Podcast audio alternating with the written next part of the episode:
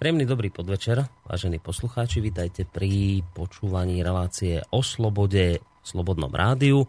Ak naša internetová stránka neklame, tak dnes by to mal byť v poradí už 18. diel tejto relácie. A neviem, či sa to zdá len mne, ale ja mám taký pocit, že od tej ostatnej relácie, ktorú sme vysielali pred dvoma týždňami, prešla celá väčnosť, že to je skratka oveľa viac ako dva týždne.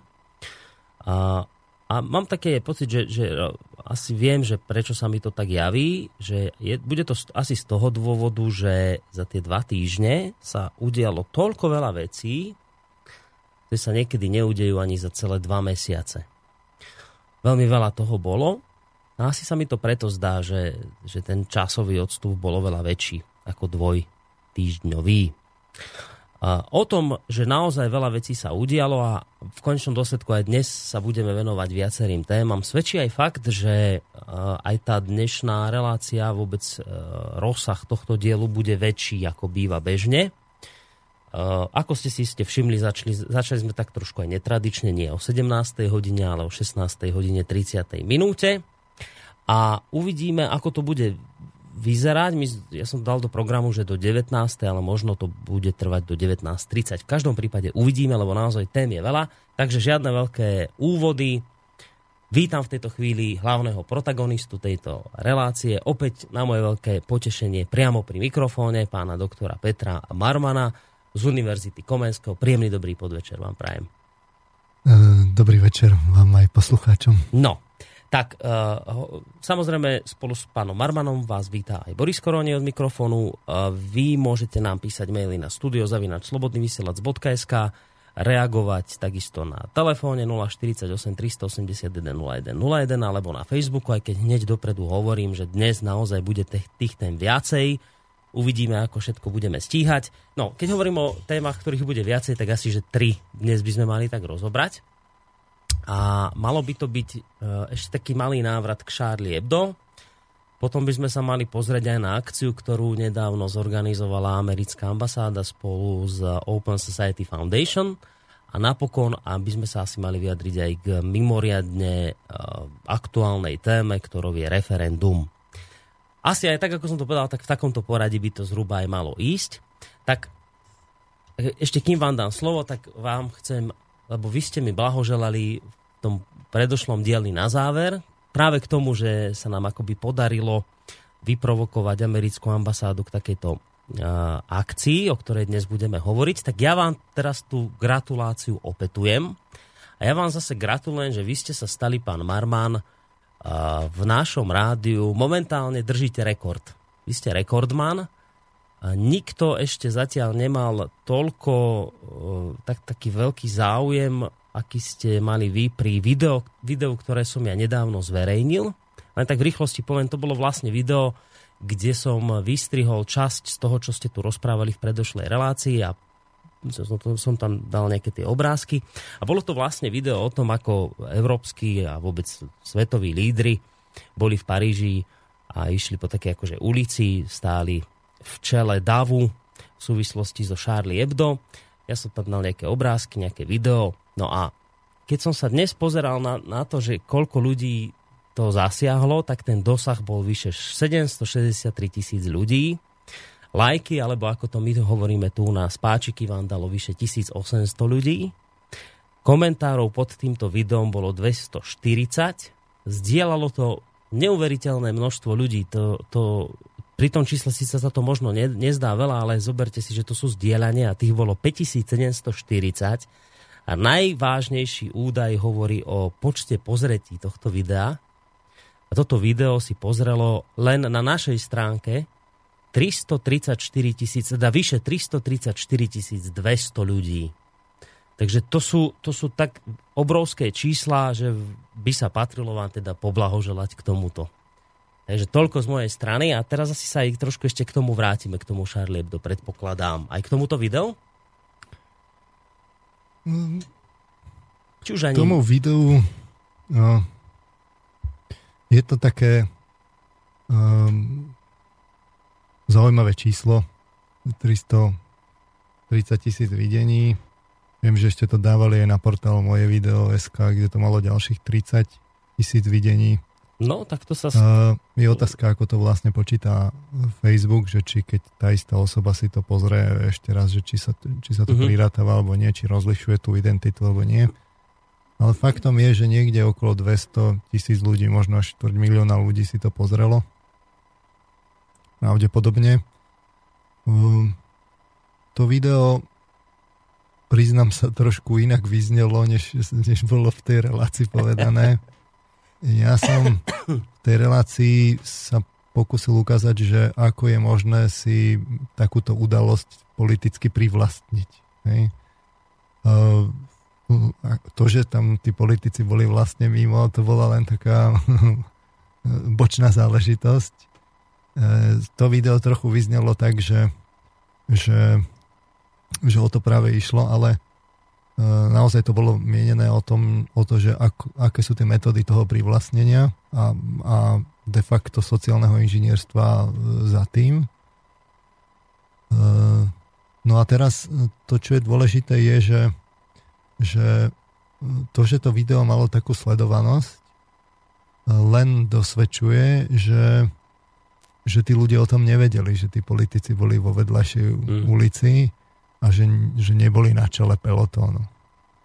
Uh, že to vlastne vzniklo ako mediálne. Lebo keby, keby to boli tí ľudia vedeli, tak by si to dohromady nikto nepozrel, nebolo by to zdieľané a tak ďalej. Uh, a teraz otázka je, že ako to vlastne vzniklo, ten, ten dojem, že, že teda viedli ten, ten, ten DAO, aby o tom nebolo pochyb, tak vlastne v priebehu toho týždňa keď to video bolo uverejnené, tak e, tam konec koncov to bolo aj na facebookovej stránke u vás, že zdieľané, že e, o prezidentovi Holandovi e, vlastne prudko stúpli preferencie. Áno, áno, áno. No a agentúra ČTK, len som si to teraz, som rozozistil, že som si to vlastne toto nepripravil, tú, tú konkrétnu citáciu, agentúra ČTK to priamo povedala, že, že, že čo bolo teda dôs, ako príčinou tých, toho zdvihnutia tých, tých preferencií. No a ona, ten, ten jej príspevok hovorí, že teda jednak to bol ten rozhodný postup, že, že vyšiel a osobne to riadil a jednak to, že sa postavil na čelo toho toho, toho davu. Toho davu Aha. Čiže to nie my sme si vymysleli, že to že to tak vzniklo, ale to vlastne potvrdzujú aj to, že to malo tú návštevnosť, hej, lebo inak by to nemalo tú návštevnosť, a jednak aj to, že v tej ČTK to bolo povedané. Áno. Čiže to, čo sme aj my hovorili, že, že to zdvihne, tú pre, zdvihne tie preferencie, to sa vie, že takéto udalosti, ak, ak, sa, ak sa zvládne tá odpoveď, e, že to zdvihne preferencie politikom, ale tam nezanedbateľne prispelo aj to, že, že tam tí politici boli pod vedením Olanda. No a potom aj vyplávali vlastne ďalšie okolnosti, že ako, ak, ako bola tlačenica v, v tom dave tých politikov, že aby sa predrali na čelné miesta. Mm-hmm. Áno, no, hovorilo sa, teda, sa tam dosť... Hovorilo sa o Sarkozy, hovorilo sa o Netanyahuovi.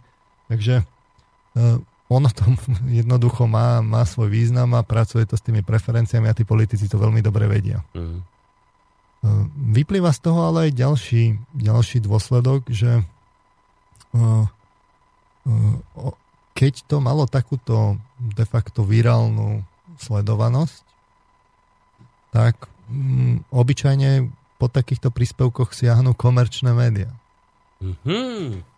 Lebo no veď komerčné pravdu. médiá by sa mali správať komerčne. To no, znamená, jasne. toto v princípe oni aj využívajú, že ako náhle ano, majú ne... vlastne zadarmo prieskum, že keď je nejaké video na tých buď sociálnych sieťach alebo, alebo v špecializovaných videoportáloch, no tak to, keď, keď to má príslušnú sledovanosť a vedia, že, že, že to je niečo také, čo, čo sa intenzívne šíri, no tak keď to dajú vlastne oni ku sebe, do, či už do správ alebo niekam to umiestnia do toho vysielania, že to stačí krátky shot, len akože informácia, tak to majú rovno zistené, že to tu sledovanosť má, že to tých ľudí zaujíma. Perfektný preskum trhu. Čiže a im to aj ko- z komerčného hľadiska teda by malo No, vyhovovať? keďže oni sú komerčné subjekty, teraz nehovorím o verejnoprávnych televíziách, hovorím o komerčných subjektoch, Mhm.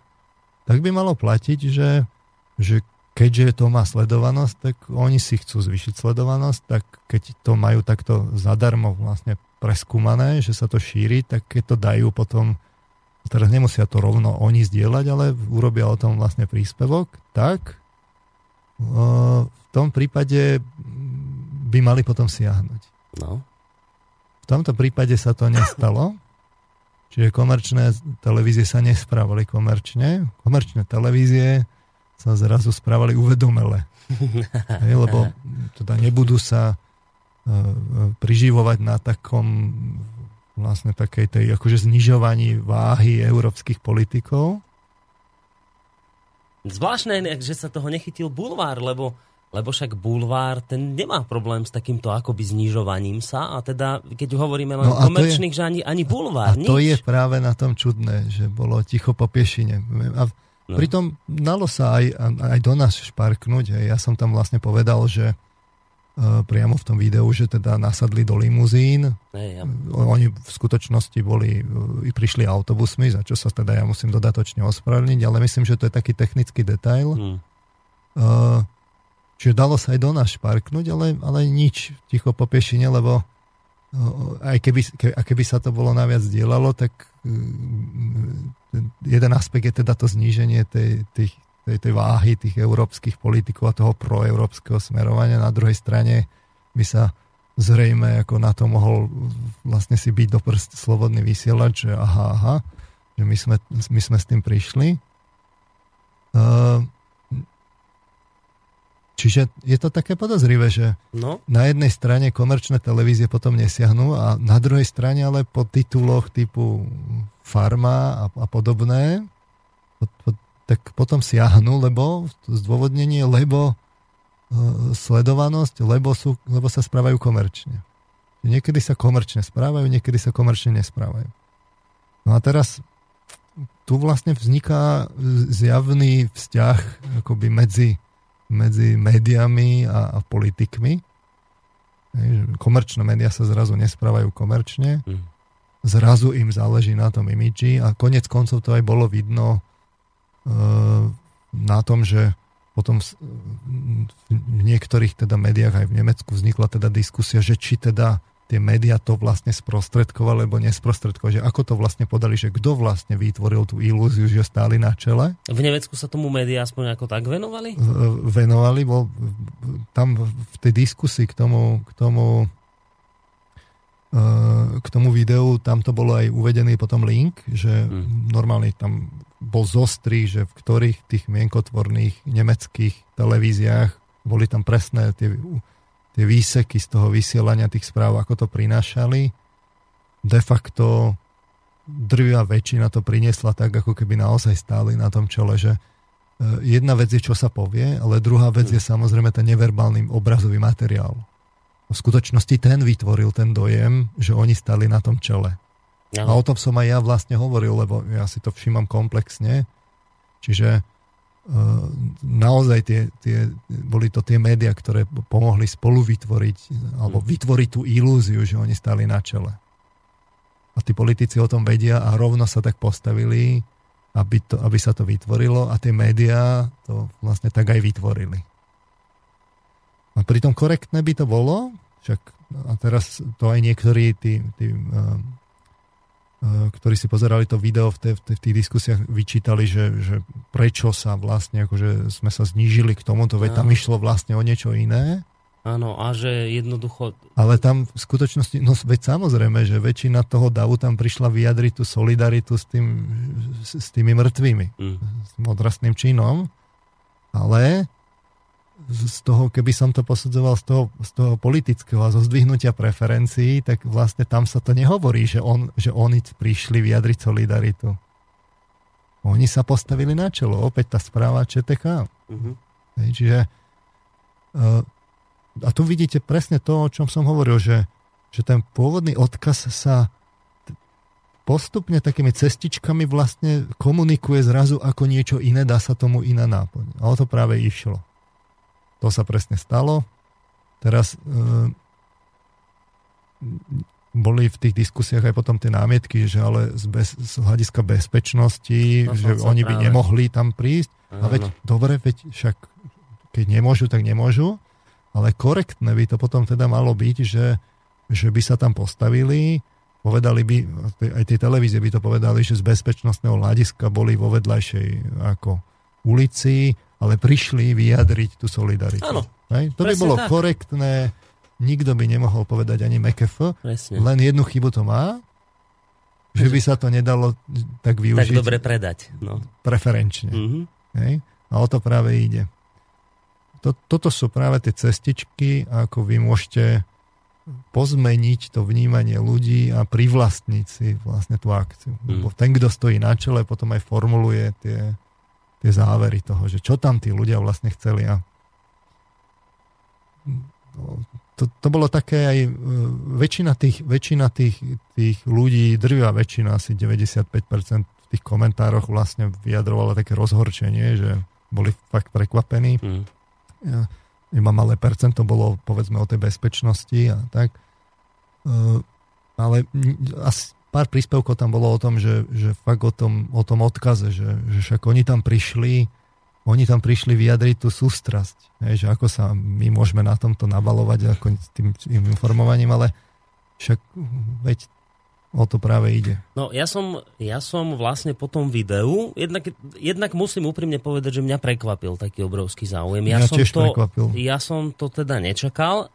Dával som tomu videu dosť vysoké šance, ale ten záujem a to množstvo to bolo pre mňa absolútnym prekvapením. A pre, pre, prekvapením pre mňa bolo aj to, že ľudia reagovali mnohí spôsobom, že to teda nevedeli, že to nebolo. Ja som to kde si predtým čítal, to niekde to zarezonovalo na internete a teda nevedeli ľudia, že to, to ma naozaj zaskočilo, ale čo chcem povedať, mňa už potom ani tak nezaujímalo to, že, že ako sa to bude ďalej vyvíjať, koľko ľudí to bude ďalej lákovať a sledovať, ale ja som už čakal potom na inú vec, či sa potvrdia vaše slová o tom, že takéto aktivity a podobné ďalšie, ktoré tam politici urobili, im zdvihnú pre preferencie.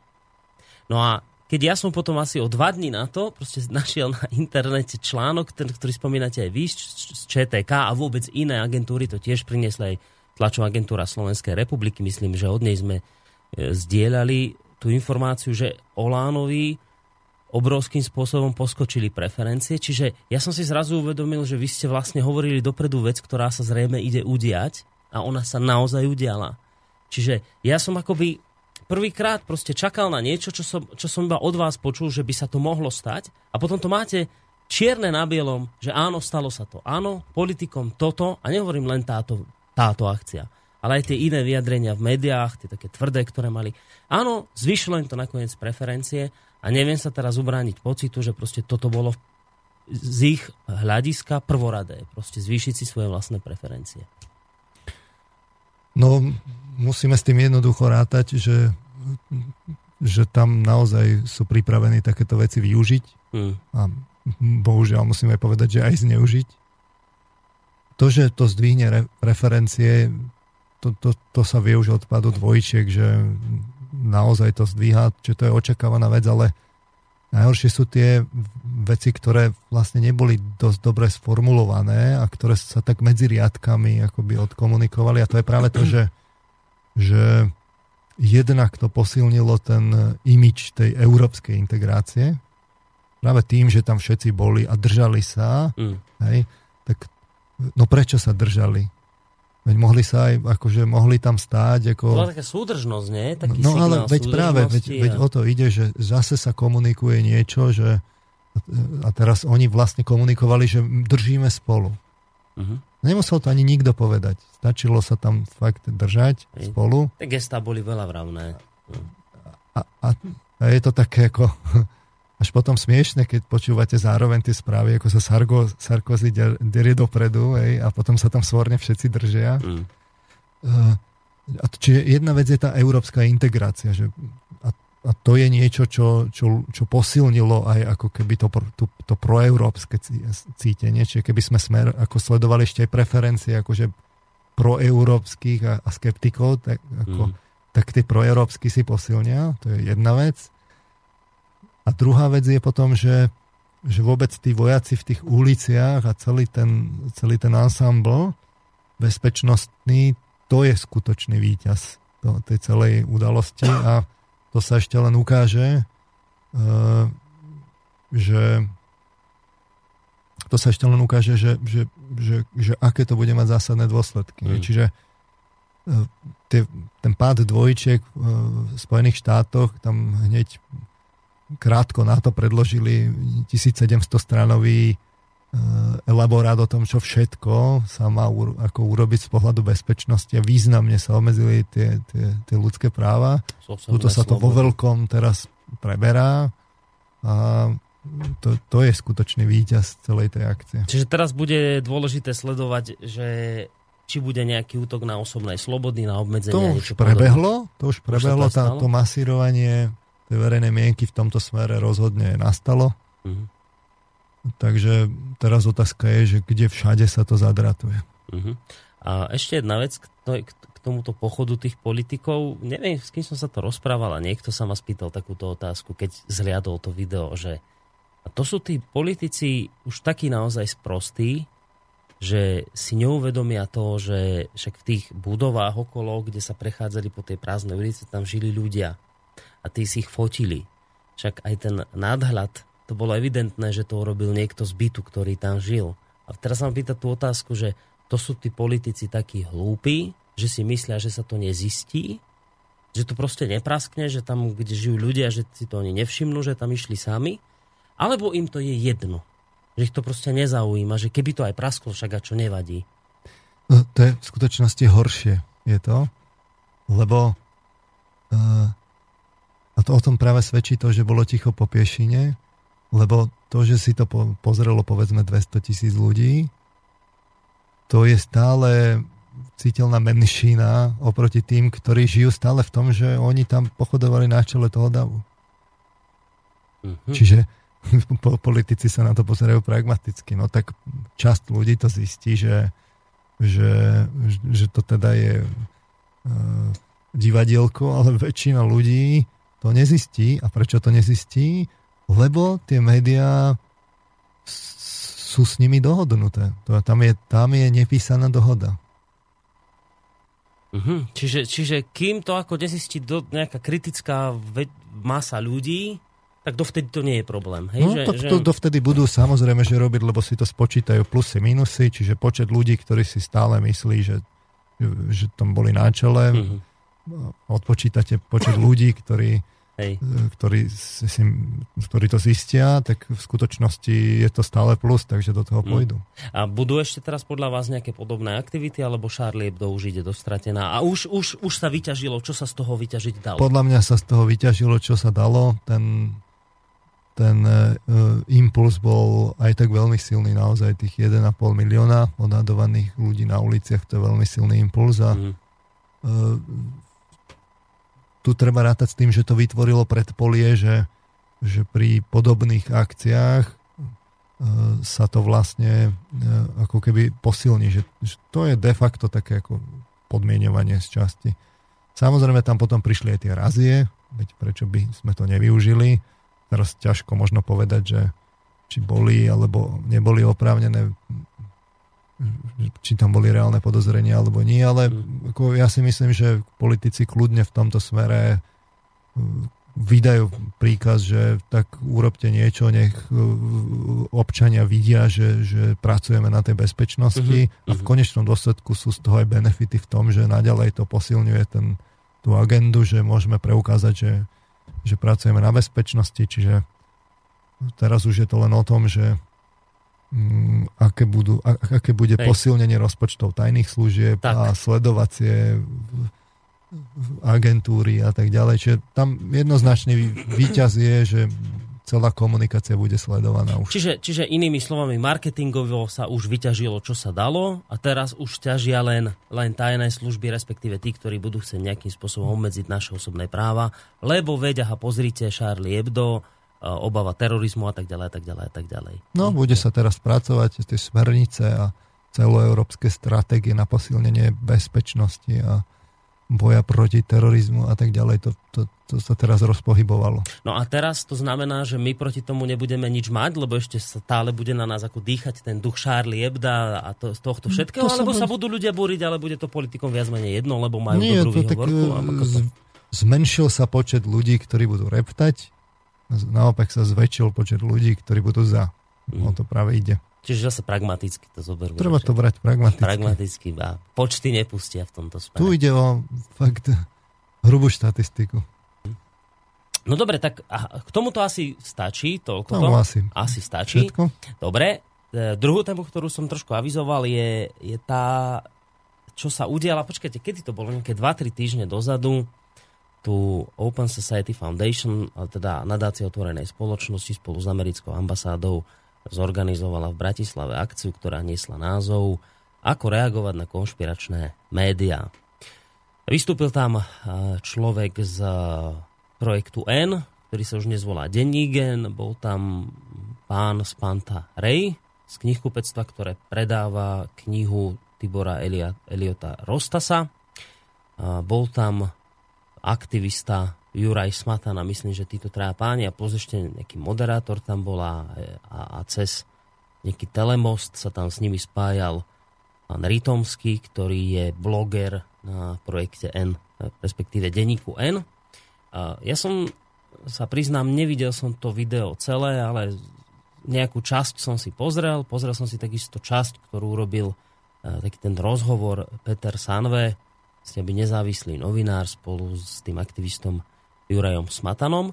Ja som sa tejto téme veľmi v relácii teda nevenoval. E, zaznelo niečo k tejto akcii u Nora v relácii v informačnej vojne, kde sa Noro rozprával s Emilom Pálešom, pretože Emil Páleš na tej akcii bol a ak ste sledovali to video, tak aj položil nejakú tú otázku.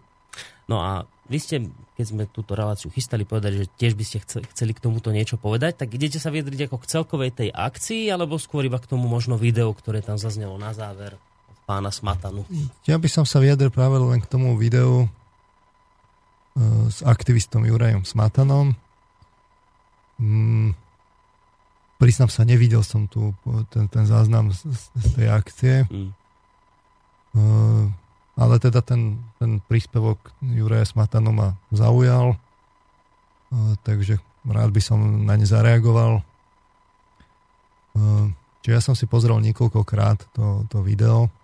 Ja vám ešte do toho trošku len skočím, no. že, že možno škoda, že ste si to video nepozreli, lebo mne písalo asi 5 alebo 6 poslucháči a tak ma nejak poprosili, že, že či by ste si to video nemohli pozrieť, že by som vám ho nejak posunul, lebo ich zaujímalo ani nie tak, že ako budete reagovať na to, čo sa hovorilo, ale že či vy ako psychológ by ste sa nemohli vyjadriť k ich um, neverbálnej komunikácii, ktorá tam bola, to rozhadzovanie rúk a niečo takého, že či sa z toho veľa nedá vyčítať tak chceli takú analýzu od vás ako od psychológa a ich neverbálnej komunikácie, ale teda nesledovali ste to video, takže k tomu sa venovať, teda k tomu sa venovať nebudeme. Pôjdeme teda k tomu videu konkrétne Juraja Smatanu, takže len toľko som chcel povedať. Ja si myslím, že Juraj Smatana hovoril úprimne to, to čo Hej. mal na duši. Uh, takže skúsme sa k tomu sa, sa nad tým zamysleť a, a, a vyjadriť sa. Takže 19.1. teda e, bol s ním rozhovor na tému pôsobenia Rádia Slobodný vysielač. E, tie jeho pripomienky, ktoré smerovali k Slobodnému vysielaču, boli, e, by som ich tak zosumarizoval najskôr, neodporúča účasť teda vo vysielaní Slobodného vysielača, všetkým svojim blízkym alebo známym to neodporúča, lebo argumentuje tým, že účastník legitimizuje ten ostatný materiál, ktorý je veľmi nevyrovnaný. Slobodný vysielač podľa neho nedodržia, nedodržiava normálne novinárske štandardy, napríklad vyváženosť. Mm, hovoril, že iné médiá teda nie sú hviezdy, ale akési kontúry tej vyváženosti tam existujú. Spomínal konkrétne denník SME a, a televíziu Markíza ako príklady hovorí o tej nevyváženosti, že vždy, keď si zapne slobodný vysielač, tak je zlý západ, je zlá Amerika. Hovorí, že teda na západe sú síce médiá manipulované, ale na východe sú absolútne pod štátnou kontrolou. A že teda o tom tu, tu sa nehovorí. a že čo sa týka tých novinárskych štandardov, tak vo výsledku odtiaľ to prichádza neférová, neslušná, tendenčná, skreslená a povrchná žurnalistika. Mm. Uh, argumentoval tiež, že slobodný vysielač ukradol a dehonestoval slobod, slovenský slobodný vysielač. Hovorí, že si berie silné titulky, tvári sa, že prináša to, čo médiá zatajujú a v skutočnosti ale prináša veľkú porciu kremelskej propagandy a na upozornenie, že to tak robí, argumentuje, že Washington to robí tiež. Uh, popularita slobodného vysielača, ktorú teda, ktorá nie je doložená, je podľa neho, ak je, tak je dôsledkom zlyhávania tradičných médií v skutočnosti, mm. že tie nie sú v poriadku, čiže to priznáva. Hovorí, že on pozná kopu novinárov, slušných ľudí, ktorí ale pracujú v hrozných podmienkach. Sú na nich vyvíjane teda politické, ekonomické tlaky, majú málo času na, na spracovanie, sú nezaplatení finančne, tak, že to otvorene priznáva. No a na dôvažok ešte hovorí, že alternatívne médiá neriešia uchopiteľné problémy, pohodlne si kritizujú svetové médiá a geopolitiku, potom ale v skutočnosti celou to svojou prácou len znechutia, dezorientujú ľudí. A, a to tak, že potom si ľudia povedia, že je vlastne jedno, či sme pod, pod Bruselom alebo pod Kremlom. Že to sú tie jeho pripomienky, mm. ktoré boli slušne podané, aj keď trochu mierne emocionálne e, sítené, ale to zrejme možno vyplývalo z tej diskusie, ale tak skúsme my sa nad tým reálne zamyslieť, že tu robím vám relácie, tak som sa nad tým zamýšľal. Hmm. Na čom sa zhodneme? Uh, zhodneme sa na tom, že popularita slobodného vysielača je naozaj dôsledkom zlyhávania tradičných médií ja osobne, keby tie médiá fungovali, tak mám čo na riešenie, ne, ne, nechodil by som sem. Aj som presvedčený, že aj Norbert Lichtner by robil niečo iné. Čiastočne teda súhlasím aj s tým, že... Môžeme novin... sa trošku pri tom zlyhávaní pristaviť iba chvíľku, že čo si pod tým máme predstaviť zlyhávanie klasických médií? Čo je to zlyhávanie? No, ja si myslím, že keď to ja budem interpretovať, interpretovať, čo povedal, tak to vyjadril, že sú tam tie politické, ekonomické tlaky, mm. málo času na spracovanie a sú nezaplatení tí novinári, čiže potom vo výsledku je asi zrejme nekvalita a aj tendenčnosť.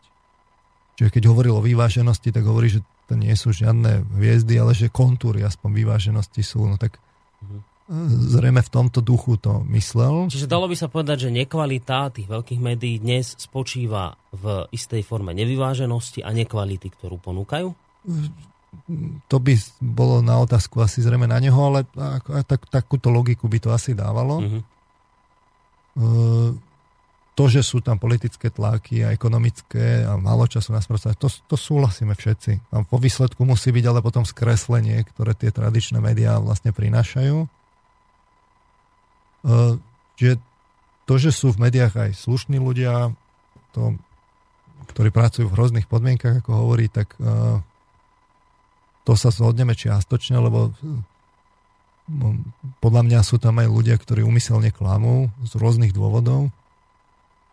Ale však veď to sú rôzne, ako ľudia sú rôzni, OK. Nebudem tvrdiť, že všetci sú neslušní. Uh, ja s tým súhlasím, že áno, sú tam proste aj slušní ľudia. Teraz otázka je, ako do hĺbky to ale vidia, hej, či chcú vidieť do alebo nie, to, to by bolo na podrobnejšiu analýzu, ale teraz otázka je, že prečo teda slobodný vysielač ľuďom niečo dáva a tradičné médiá nie. No a keď som tak nad tým rozmýšľal, tak keby som to zrekapituloval ako v tej interpretácii Juraja Smátano, tak by zrejme tá odpoveď znela, že teda Slobodný vysielač podvádza, robí teda tú neférovú, neslušnú, tendenčnú, skreslenú a povrchnú žurnalistiku. inými slovami povedané manipuluje ľudí, hrá sa s ich emóciami a oblbuje ich takými polovičnými informáciami mm. a takými útržkami. Pohodlne si teda kritizuje tie médiá a geopolitiku a nerobí poriadnu žurnalistiku. Popri tom si vôbec nerobí teda tú hlavu s tými novinárskymi štandardami, tá vyváženosť. A on hovorí, že u nás teda to síce nie sú žiadne hviezdy, ale že keby sme sa pozreli teda na BBC napríklad, tak tam sú tí, tam sú tí dobrí, tam sú tie vzory. Mm-hmm. Takže tam, že prečo si nezoberieme vlastne ako za, za príklad tamtých, čo, čo si myslím, že si teda berieme, ako, že rozoberáme aj, aj BBC. No a teraz toto je akoby taká teória, že Áno, sú tu proste tieto nedostatky všetky a tak ďalej a že, že preto toto funguje. Uh-huh. Čo je vlastne pohodlné vysvetlenie, ale mne sa zdá, že, že to tak nie je. Že, netvrdím, že, že na tom nie je niečo pravdy, že až príliš ľahko, keď niekoho kritizujete, tak sa popustí ako úzda a tak ďalej. Na druhej strane aj v tých podmienkach, ktoré tu sú, tak uh, asi ťažko očakávať nejaké podrobné analýzy ekonomické iného a štati- prácu so štatistikami a tak, keď, keď vlastne ten rozpočet je, že keď pri tom smečku máme, že, že bol obrat, že 25 miliónov eur ročne hmm. aj tržby, no tak tu, tuto sa pracuje s rozpočtom 8 tisíc, v tomto momente 8 tisíc eur mesačne, no tak nech si to posluchači akože porovnajú a ten rozpočet potom samozrejme generuje personál, teda personál. Dobre, ale, ale dobre, to, to beriem Hej. a to sú aj podnety na zlepšovanie a nemalo by sa to brať na ľahkú váhu, ale otázka je, či to je len to. A, a ja teda hovorím, že, že to nemôže byť len to, a že, že sa to dá pekne ukázať práve na, na, na tej ukrajinskej kríze. Totiž to je do očí bijúca a to je taký pekný uholný kameň, že či tá teória Juraja Smatanu je celá pravdivá alebo nie. A zoberme si len, ja neviem, posledný príklad. To, čo sa udialo za tie, za tie dva týždne posledné, bol tam relatívny mier. Potom prišlo ostreľovanie autobusu, kde, kde zomreli ľudia. Mhm. Teraz samozrejme na ukrajinskej strane sa spustila propaganda. Západné médiá preberú tú ukrajinskú verziu so všetkými tými komentármi na, na okolo, ktorá je evidentne propagandistická lož. E, to je lož na lož. V, v lepšom prípade popri tom ocitujú Donbasanov, ale články sú robené rovno tak, že vyznievajú v ich neprospech. Že to oni vlastne len tak kamuflujú. Pritom, keď si zoberiem také amatérsk, ďalšiu amatérskú stránku, to, čo, to Vlkovo, čo som spomínal. Áno, Vlkovo bloguje. No. Tak to len z fotiek, ktoré poskytne ukrajinská strana, vyvráti tú ukrajinskú verziu. Porovná si, že vnútrajšok autobusu s vonkaškom autobusu zistí, že to sú dva rôzne autobusy Pričom potom ešte zistia aj, že ten to vnútrajšok autobusu bol vlastne už raz použitý. Že, že ani, ani nemuseli nikam chodiť, len sa nad tým zamysleli. A, a, a potom sú tam samozrejme analýzy, že, že, že, to nemohol, že to nemohla byť strela z gradu, ako tvrdia Ukrajinci, že to musela byť e, mína z mínometu a tak ďalej. Že odhalia, oni sami odhalia, že to je ďalšia z dlhého radu, ale dlhého radu ukrajinských lží. Potom príde výpoveď čoféra toho autobusu, ktorý povie, že, že teda ale to nebolo z gradu, že to bolo z mínometu a že to bolo z ukrajinskej strany. Mm. Potom príde aj tá, ako OBSE, ktorá to skonštatuje. A teraz lebo OBZ tam má svojich no, pozorovateľov. Teraz následkom toho sa spustí ohromná ofenzíva ukrajinskej strany, ale že taká, že Donbass zažíva ostreľovanie, aké nezažíval od začiatku vojny, kde to, čo vlastne akože Ukrajinci využili ako tie relatívny, akože mier relatívny, ktorý tam bol, na dozbrojenie, ktoré my sme ich dozbrojili, tak celou silou to vrhli na tých, na tých Ukrajincov, teda na, na Donbasanov so slovami, že oni len oni len ako dobíjajú späť tie územia, ktoré boli, ktoré boli ako garantované tými mínskymi dohovormi. Mm. Kde už toto samé o sebe je ďalšia lož, ktorú proste Ukrajinci nesú. A zase na tom Vlkové porovnajú tie mapy, že toto sú mapy z obdobia Minsku, ktoré Ukrajina, nie že, nie že opolčenci z Donbasu, ale Ukrajinci sami vlastne ukazujú, kde tam bolo dohodnuté a zistí sa, že v Debalceve, kde teraz vlastne oni sú, sú, vo veľkých problémoch Ukrajinci, hrozí tam normálne ako obklúčenie a, a masaker, tak že, že, to nie, že to nie je pravda. A teraz na dôvažok nakoniec príde ten Petro Porošenko do, tom, na, do toho Davosu a ukazuje tam z toho autobusu vlastne kus plechu a hovorí, že, že čo, čomu teda on musí, oni musia čeliť vo vlastnej krajine. A teraz, čo tie, tie západné médiá ako k tomu dajú? U nás, hej, kde, sú, kde sú teda kontúry vyváženosti. Povie niekto, že teda taká titulka, že Petro Porošenko klamal v Davose a pričom spustil vojnu? Nič, ani ticho po piešine, žiadna, žiadna reakcia, že, žiadne komentáre, že, že, že či teda klamali predtým, alebo neklamali, alebo že ako to vlastne je, žiadne súvislosti. To sa vždy len ocituje, niečo prišlo, povie sa ukrajinské stanovisko, povie sa donvaské, a nič sa nezinterpretuje, nič. A to vytvára de facto predpolie preto, že tá ukrajinská propaganda, ktorá je obrovská a je založená na ložiach, naozaj sa potom voľne posúva do, tej, do, do tých západných médií a tu, vy, tu vytvára úplne skreslený obrázok.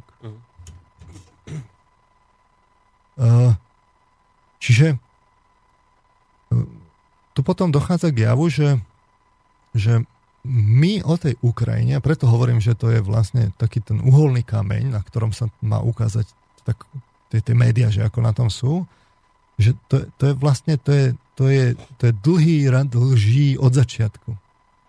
Ale že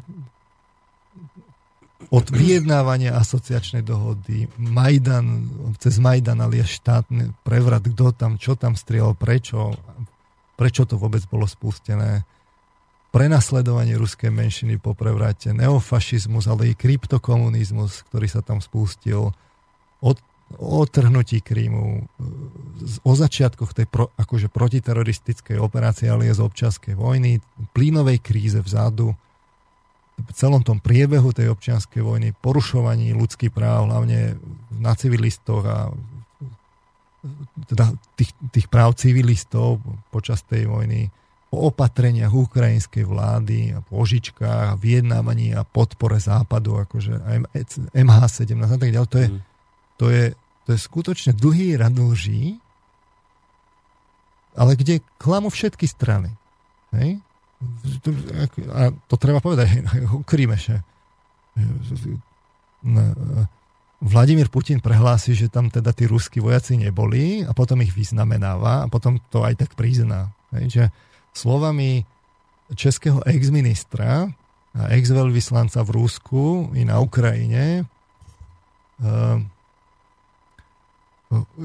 je, to válka, oni, o nich všichni lhali. A teraz, pokiaľ to zostane v tejto rovine, že všetci klamú, tak to je presne v tej rovine, že je, je vlastne jedno, že kde sme. Lenže tu je tu je práve problém s tými našimi médiami, že prečo my sa dozvieme len tie ruské lži. Prečo tie, ktoré sú vlastne najmenšie. No, keby som to porovnal kvantitatívne, tak tie sú vlastne najmenšie. A ich najmenej. A prečo sa nedozvieme tie ukrajinské lži, ktorých je to, to, to je obrovský balík.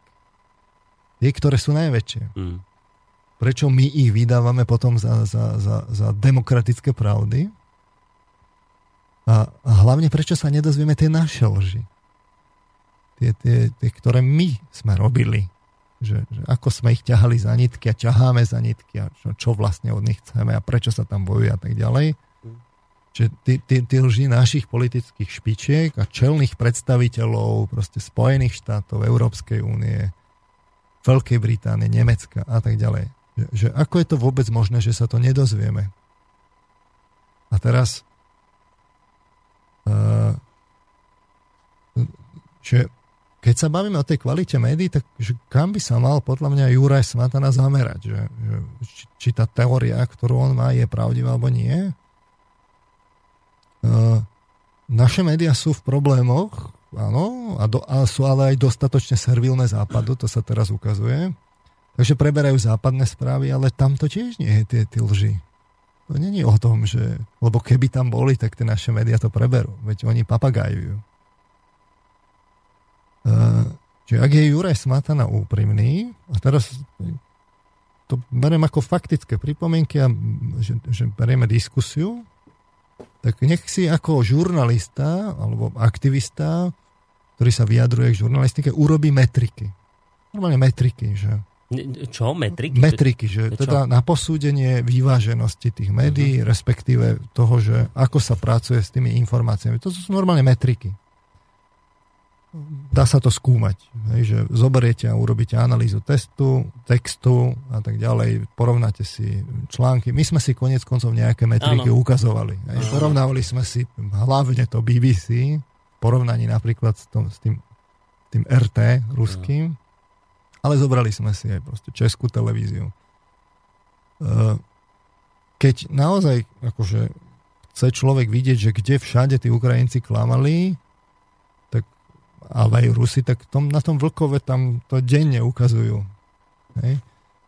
Uh, ale tuto hovorím o, o, o fakt o vedeckých metrikách, že nech teda urobí nejaké metriky, nech, nech vyberie nejaké relevantné metriky, nech ich urobí a nech teda akože povie, že, aha, že, že z týchto metrik proste naozaj to vychádza tak, že, že my tu máme aspoň kontúry vyváženosti. Lebo ja tvrdím, že čo sa týka Ukrajiny, ale najnovšie aj sa ukazuje, že je referenda, my tu nemáme ani, ani zďaleka, že vyváženosť. To je, to je čistá propaganda. Čistá propaganda.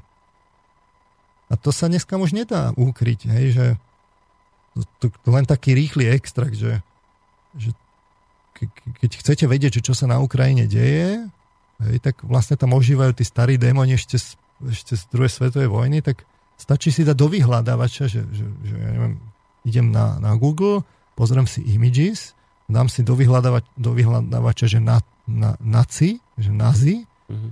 a Ukrajine. Hej? A pri, vidú obrázky. Alebo neo, neonacist. Hej? Alebo si dám, že komunist Ukrajine.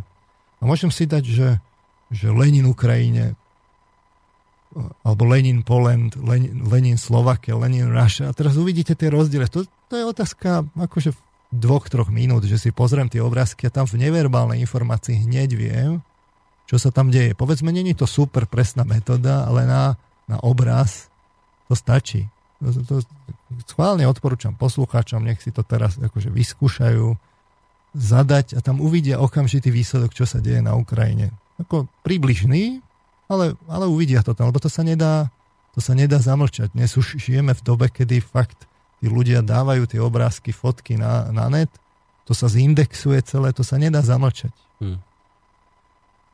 Uh, no a ten, ten záver je, že, že toto nie je v skutočnosti o, o hrozných podmienkach v médiách u nás že to není ani o tom, že málo času, ani je tlaky a nestihujú sa tomu venovať.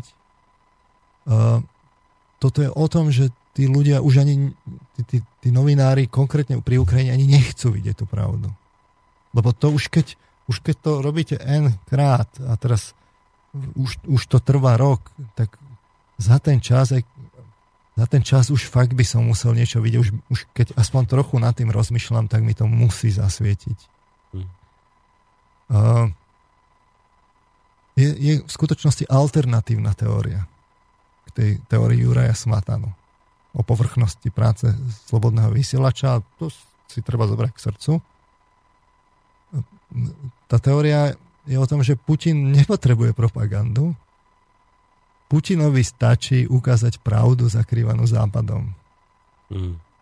Veď si to zoberte, Rusko je v ekonomickej kríze a teraz tu je kremovská propaganda a tak ďalej. Že koľko by to muselo stať peňazí, že v slobodnom západe, aby to teraz tu spôsobil... Aby pretlačil, hej. Aby to, hej, no. že, že koľko by to stálo peňazí. Hmm. Nepochybujem o tom, že nejaké peniaze sa samozrejme investujú. To, to, by, to by musel mať ťažké a ťažké miliardy, ktoré by sa musel dávať do toho. Že jemu stačí vlastne ukázať tú pravdu, ktorú Západ zakrýva a na tej Ukrajine je to vidno. A my tiež neprinášame kremelskú propagandu, my prinášame tú zakrývanú pravdu. To je tá v skutočnosti tá sila, to pôsobí na ľudí a to sa nedá zastaviť. To je odkaz americkej ambasáde. To sa nedá zastaviť. To proste... Čiže my v skutočnosti, keby som to mal tak zhrnúť, akože čo je v pozadí, my, my v skutočnosti žijeme v režime. Teraz to, to, to sa pekne ukázalo. Pokiaľ nikto neoponoval tomu západu, tak sa to dalo tutlať. My sme mohli žiť v ilúzii, ale teraz niek- niekto začal tomu západu oponovať a v, te- v, tom, v tom protitlaku sa začali ukazovať tie tienisté stránky. Hmm. Hej. Uh, my žijeme proste v režime, kde kapitál je nad všetkým. Máme to dokonca v názve tej spoločnosti. My sme kapitalistická spoločnosť. To máme rovno v názve. Aktuálne ten kapitál na západe je v kríze on hľada zdroje, dlho teda vykoristoval tú lacnú pracovnú sílu zvyšku sveta a drancoval jeho prírodné zdroje. A tej, tej, tej kozumnej spoločnosti, ktorá, ktorej sa exponenciálne zvyšoval apetít, teraz vlastne začína dochádzať ten prísun tých lahôdok na tú hostinu, ktorú, ktorú mala. Uh, lenže tu nastal práve ten protitlak, že, že krajiny BRICS na čele teda s Ruskom, ktoré spustilo ako keby otvorenú tú protiakciu, ale aj Číno v pozadí, že ten, tie, tie krajiny sa začali výmaňovať. Sú to práve krajiny BRICS, ktoré sú krajiny so zdrojmi surovín a aj tej lacnej pracovnej síly. No a teraz hrozí ten ekonomický kolaps toho stroja západu, lebo tie, sa, sa, sa začínajú postupne usekávať tie, tie prísuny a, a, a my čelíme zrazu dlhom, deflácii, recesii, prepadu trhov, poklesu HDP a podobne. Takže kapitál, alias za tým kapitálom niekto vždy musí stať, to je vždy o tých ľuďoch, čiže megaoligarchovia západu sú nutení zrazu robiť veci na tvrdo. Mm-hmm. Takže spustili tú svetovú ekonomickú vojnu. Porušujú pritom ostentatívne demokraciu, ľudské práva a slobodu na tej Ukrajine je to práve vidno, ale nie len tam, proste to, to, to vypláva na povrch, že spôsobujeme chaos a vojny, ničíme zaužívané spoločenské rády, rozvraciame štáty, mučíme ľudí, to, to všetko vypláva na povrch. A aj keď sú teda obyvateľia západu ohlupovaní konzumom, aj tak sa nájde dostatočný počet ľudí, ktorí to prezrú a začnú toto odhalovať. Preto musí ten kapitál, ale ja s tým megaoligarchovia, pristupovať k manipulácii vlastných obyvateľov zrazu. Už sa to nedá tutlať, už tie manipulatívne metódy musia byť čoraz uh, väčšie a to, znamená, hej? a to znamená, používajú čoraz okatejšie postupy. Uh-huh tie sú čoraz väčšom rozpore s deklaráciami, ktoré máme, ako, mm-hmm. v ktorých my žijeme, že, že ako to tu chodí ako v demokracii. No a tu sa ukazuje, že tie médiá, ktoré to robia, tie okaté postupy manipulatívne, slúžia práve tomu kapitálu. Tie podmienky v tých médiách nie sú príčinou zlého informovania. Tie podmienky v tých médiách sú nástrojom na dosiahnutie zlého informovania u nás je to vidno ako v predstupni, ako o tej, o tej, o tej miestnej oligarchii, to, to, to tam jednoducho vidno, ale na západe sú sofistikovanejšie e, tie metódy, pre, ktoré tí megaoligarchovia majú, to sme si rozoberali v tých reláciách predtým. Čiže médiami v skutočnosti manipulujete tú masu, odvádzate pozornosť slasťou k tomu konzumu a podsúvate skratkovité hesla. No a toto vo výsledku je, je, je výsledok, že vítajte v Orvelovskom štáte 2.0 21. storočia. Toto je uh, alternatívna teória, že, že prečo má teda ten slobodný vysielač zrazu ako taký záujem okolo neho. Na, na to overenie tej teórie stačí jednoduchá, jednoduchá vec. Zistíte pravdu o Ukrajine a zistíte pravdu o tomto režime. Hmm. No, ja som sa tak do, započúval, čo teraz ste hovorili, že už som pozabudal aj otázky, ktoré mi vtedy nejak vybehli. Možno to už nebude ani aktuálne. Chcem sa k tomu autobusu vrátiť. A ja súd podľa toho, čo ste hovorili práve v týchto reláciách, som sa nemohol ubrániť ako človek jednému pocitu, ktorý bol veľmi silný, že ja som netušil, kto strieľal, veď som to nemal odkiaľ vedieť. Vtedy ešte neboli ani vyjadrenia Eh, OBZ, ktorí majú na Ukrajine svojich eh, pozorovateľov. Ešte neboli ani vyjadrenia šoféra autobusu. Ale už som tušil, že nebude všetko v poriadku. Hneď potom, ako som objavil fotky mŕtvych tých ľudí z toho autobusu proste v médiách, ktoré zásadne mŕtvych neukazujú na Ukrajine. Že som sa vrátil k tomu, čo ste hovorili pri MH17, že že kto ukazuje obete, hej? Že, že tak ako nám veľmi potrebovali ukázať pri MH17 obete, tak som znova videl, že pri tomto autobuse veľmi niekomu z ukrajinského režimu a médiám našim mainstreamovým veľmi záležalo na to, aby sme si tie obete pozreli. A pýtam sa, prečo nám teda neukážete aj tie obete, ktorých je denne oveľa viac ako 13, ktoré má na svedomí ukrajinská armáda? Prečo nám teda aj tieto neukazujete? A a hneď, hneď ako som to zbadal, že, že však počkať, že čo sa deje, že, že obete z Ukrajiny už aj v týchto médiách a potom som si prečítal, že no ale že to majú na svedomí separatisti, o, tak už mi bolo jasné, že, že koľká v tomto no, smere bije. No, časom bolo aj to ostreľovanie v Mariupole. Áno. A tam zrazu čuduj sa svete, zase tie obete, Áno, zase. zrazu bolo možné ukázať. Aj čísla už poznáme presné. Aj, ale, aj... ale rovno práve to približenie tých obetí. Hmm. Presne to, čo sme si my hovorili, že prečo sa to nedialo na, na tej druhej strane, tak túto sa to zrazu začalo diať. Hmm. Mimochodom, tam sú reálne pochybnosti aj o tom ostrelovaní v Mariupole. Ale dobre, však to skôr či neskôr aj tak vypláva na povrch, ale vráťme sa ešte k tomu teda tým, tým pripomienkam, že lebo na tú, na tú, že, na tú neférovú teda žurnalistiku, hm, že teda povrchná, a, a, a, ale hlavne povedzme, že neslušná, tendenčná. Hej? Uh, ja poznám teda stanovisko to Norberta Lichtnera, ktorý on hovorí, že, že on si nemôže vážiť tých ľudí v tých médiách. Že, že keď robia takéto veľké manipulácie, tak si ich nemôže vážiť. A že, že to je ten dôvod, že prečo ako, ako to robí tak, ako to robí. Teda ja osobne sa snažím, ako, aby to bolo také slušné a tak mhm. ďalej, ale na druhej strane priznám sa, ja sa mu nečudujem. Lebo tá, na tej Ukrajine je to fakt do očí bijúce. Mhm. Toto je ako tá, tá poznámka ako ešte, ešte k tomuto. Ešte som chcel vlastne niečo povedať, teraz si musím spomenúť, že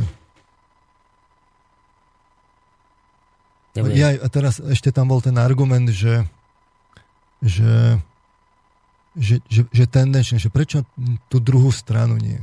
No. no ak je to teda tak, ako hovorím o tom režime,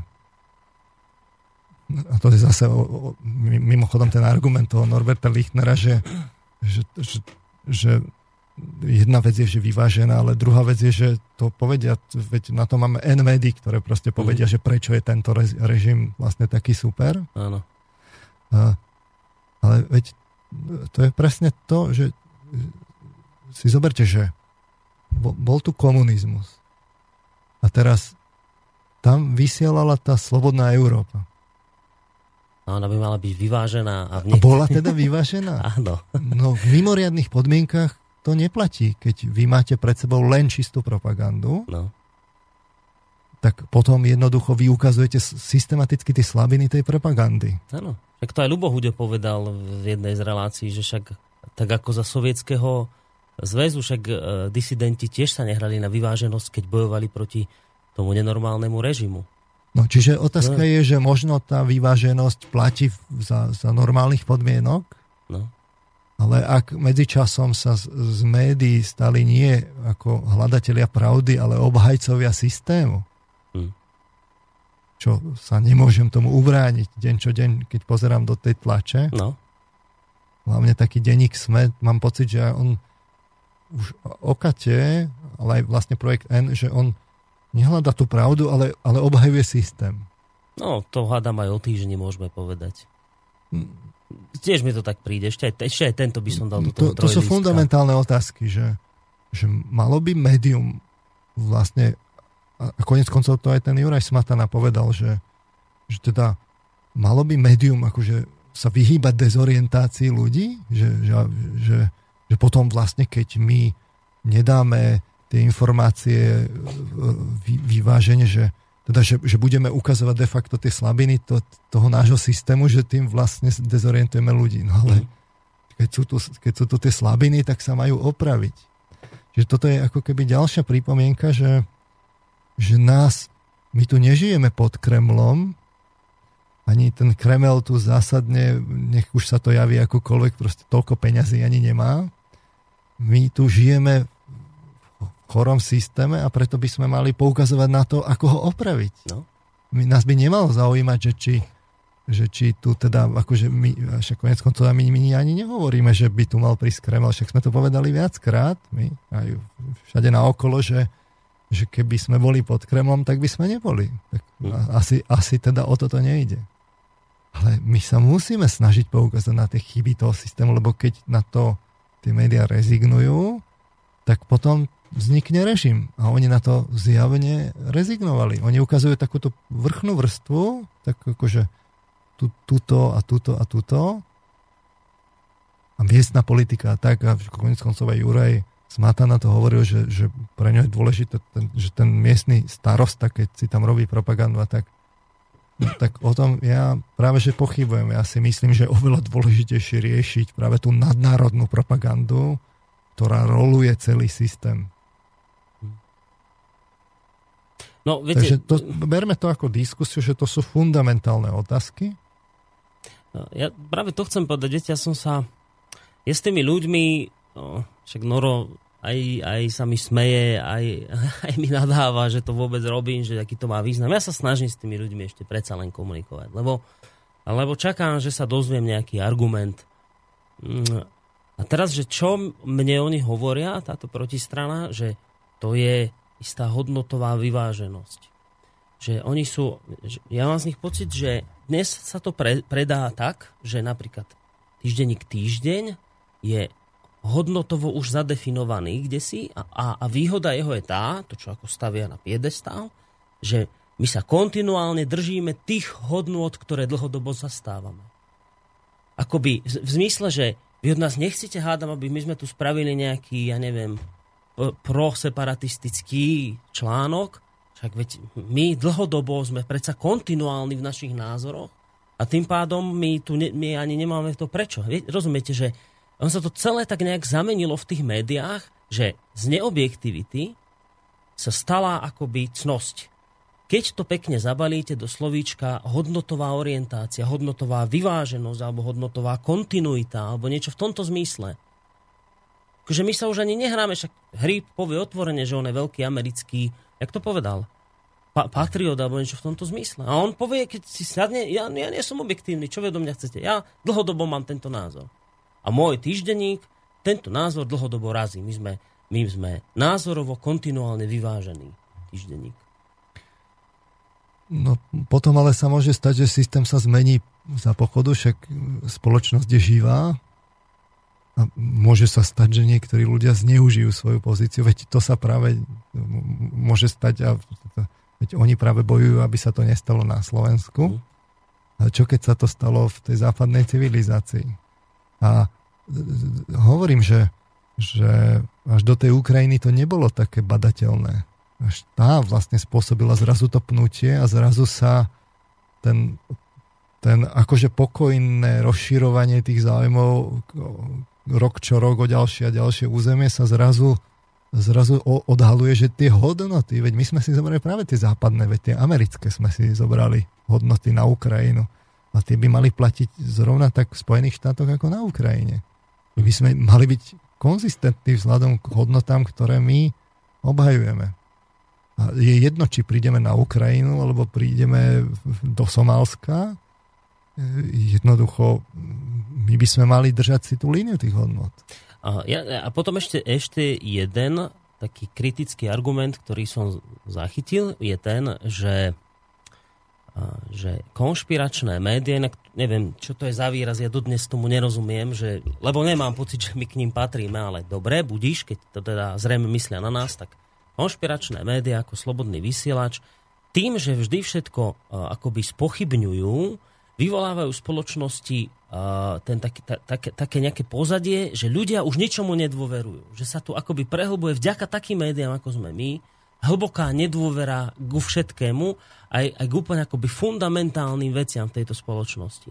A že to je tá najväčšia kríza tejto spoločnosti našej, že, že strata dôvery voči čo, čomukoľvek. A kto sa na tom podiela? No konšpiračné médiá. Konšpiračné médiá robia to, že všetci tu húfne prichádzame o nejakú normálnu dôveru, ktorá tu roky fungovala a držala akoby tú spoločnosť pokope. Nie hlúpo, nie je viete, tak nejak ako prehnanie, že slepo, ale, ale že musia platiť nejaké také fundamentálne veci, že o, o niečom sa proste nebude diskutovať, ale vy tu v, v takýchto konšpiračných médiách začnete riešiť, ja neviem, že rakovina, či alternatívne, alebo lekárske. A, a vy ako keby na, na, nabúravate všetko, čo tu už proste nejak sa ustálilo a, a tým pádom prehlbujete k nedôveru ku všetkému. Absolútne. To, to je tiež taký argument, ktorý som zachytil. No a to je za tým, že, že média by mali teda hľadať slabiny alebo obhajovať systém. Fakt, tá otázka stojí takto. Má médium obhajovať systém? A prihliadať na to, že alebo má naozaj e, po, pomenovávať problémy, aby ten, ten systém bol nútený ich riešiť. A veď keby to všetci robili, tak tam by sa zrazu začali diať veci a zrazu by sa začali tie problémy riešiť. Takto, keď sa obhajuje ten systém, tak sa tie problémy tutlajú a, a potom sa tu akože my na západe sme v pohode, ale potom celá tá odvrátená tvár sa ukáže na tej pokriteckosti toho západu práve na tej Ukrajine. No dobré, ale tým, že poukažujete na nejaké slabiny alebo niečo podobné, tak chcete len kritické veci vyťahovať, to prvá vec, a to ešte nie je také hrozné, ale vy hecujete vášne v spoločnosti. Tu proste rastie počet nahnevaných ľudí a, a začína sa polarizovať spoločnosť a tak ako mne kedysi povedal dávno, Juraj Smatana už aj na to zabudol, že sme sa spolu kedysi rozprávali.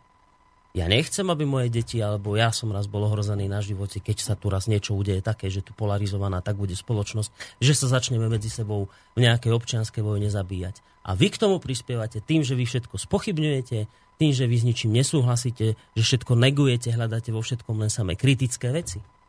Potom, ale akože, alternatíva je prižmúrim oči. Prižmúrim oči.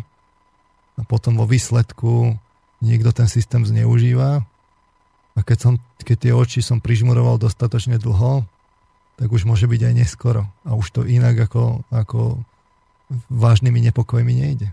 Ja, ja som sa asi tak nejak bránil kému vyjadreniu, ale už, už dlhšie to mám, proste tak mi to nejako leží v hlave, že ja vám mám pocit, pán Marman, že my sme, že, že my sme sa vlastne vôbec nejak nezmenili od toho socializmu, Jediné, čo sa tu zmenilo, je farba.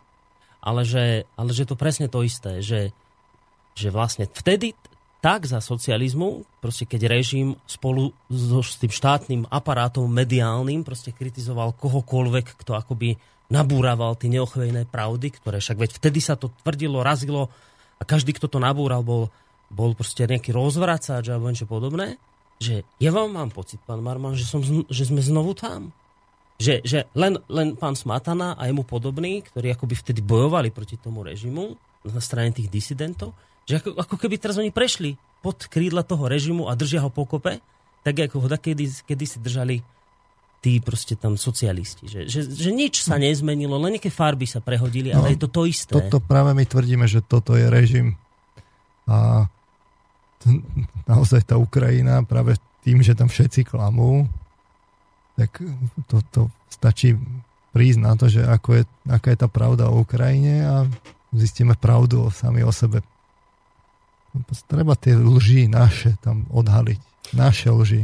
Hmm. V prvom rade. Chcete ešte nejaké ďalšie veci tam vyjadriť sa k tomu, čo hovoril? Či to myslím, zhruba? že toto môžeme uzavrieť. Lebo, lebo ja ešte jednu, to je vec, na ktorú často aj Emil poukazuje a preto sa to aj vás chcem opýtať. A tu naozaj si sa patrí aj kritika do vlastných radov, že teda do budúcna, a to povedal aj Juraj Smatana, neprofesionalita, proste nepripravené veci a neviem, nedodržiavanie istých štandardov mediálnych a tak nie v zmysle nejakej propagandy, to, to, to robiť nebudeme, a proste, že sú nejaké také štandardy, že zistiť si veci, čísla, údaje presné a tak, ako to robíte vy, že, že toto tu proste on ako vidí ako problém a má pocit, že niektoré tie väčšie médiá proste v tomto smere sú poctivejšie, že my ako keby nenarábame s nejakými faktami, ale, ale proste len tak, tak nejak tak sem tam niečo hodíme, že nejaký nárast profesionality. Tak. Asi o tomto by sme mohli konštruktívne uznať, že, že áno, že... Ale to, treba sa pozrieť naozaj na ten rozpočet, tak robíme, čo môžeme. Ale. Stačí poukázať fakt na tie najväčšie ako problémy.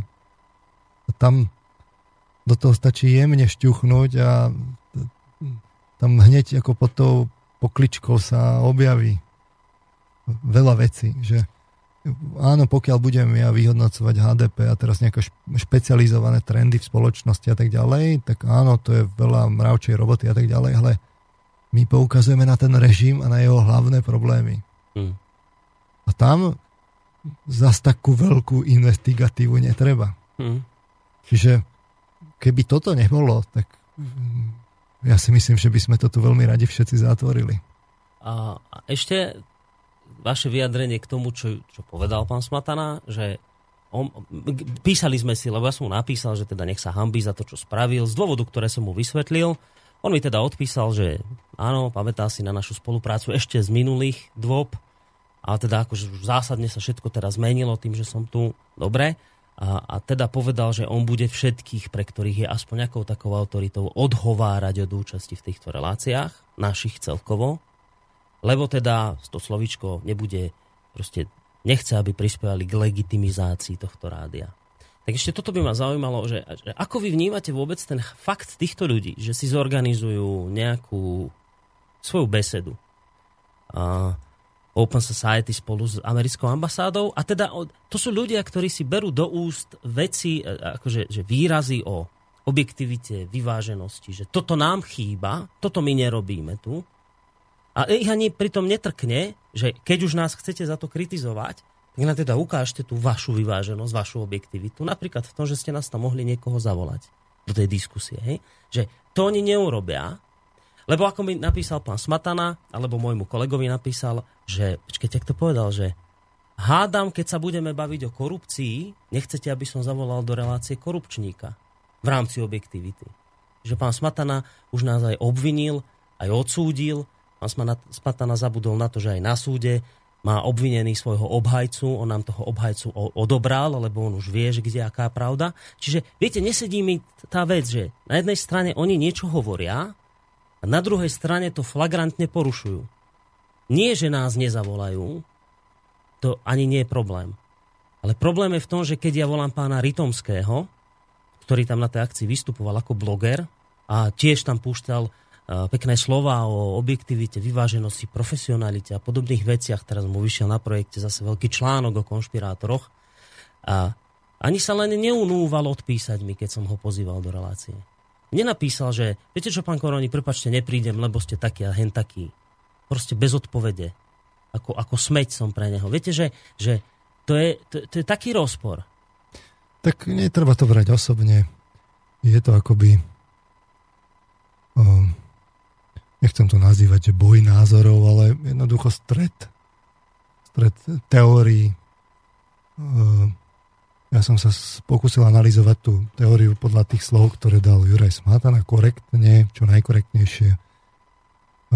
Ja som teda pred, ako predložil nejakú inú, no ale v konečnom dôsledku to bude o tom, že ja teda predigujem, že tí, tí ľudia, tak ako som povedal, že tí ľudia, isté kritické, kritické percento ľudí to jednoducho vycíti. Samozrejme, že tam budú aj ľudia, ktorí sú nespokojní so systémom, dokonca môžu mať e, až nejaké klinické diagnózy a tak ďalej. Ale to nevysvetlí všetkých tých poslucháčov, ktorí počúvajú slobodný hmm. vysielač. A potom ešte taká vec napadla, že tak tam hovoria o tom, že, lebo to je ďalší z veľkých, veľkých výhrad, že, že slobodný vysielač, lebo oni to vedia, lebo tak áno, slobodný vysielač je platený ruskými tajnými službami, prípadne priamo Putinom. A teraz, že ja sa ani nejdem baviť o tom, že či, či, či áno, nie, to sme povedali tisíckrát, že nie, a keď neveria, dobre. Ale že zvláštne, že to hovoria ľudia, ktorí sedia pod americkou vlajkou. Viete, že máte to hovoria, že ak sme platení Rusmi a niekým. A teraz sa pozriete za nich a tam tak akože vlajočka americká, že United States of America. že to vám, to vám tak udre do očí, že to, to čo má toto byť? Že, a čo? Že dobre bolo... Lebo viete, Spojené štáty sú tie dobré. Áno. Im ide len o naše blaho a, a, a v Rusko je to zlé a im ide len o našu skazu. Hmm. Rozmýšľam, ako by to ako by to teda poňali títo ľudia, keby sme si spravili takúto akciu my a že by nám ju nejako zasponzorovala alebo zaštítila ruská ambasáda a nejaký ruský ambasádor by vystúpil, alebo neviem, či ste, vy ste to video nesledovali, tam celá tá akcia začala tým, že nejaký zamestnanec z americkej ambasády si tam vystúpil a takou lámanou slovenčinou tam všetkých privítal na tejto bohumilej akcii, na ktorej sa konečne ideme si podať pravdu. Som tak rozmýšľal nad tým, že ako by zarezonovalo to, keby sme teraz tento ich príklad nasledovali a my by sme si teraz pre zmenu teda keď už toto nevadí, že je to normálne, to je objektívne vyvážené a všetko, tak my si teraz akože skúsime ruského ambasádora, nás privíta a pod, pod vláčkou Rusko si spravíme nejakú akciu zase my, že, že, že, že, že jak, by to, jak by to prezentovali, len, viete? My si toho ruského ambasadora nezavoláme. Nezavoláme, veď práve. My si nedáme ani tú reklamu, lebo to je iný druh ambasadora, oligarchický. My budeme hovoriť sami za seba.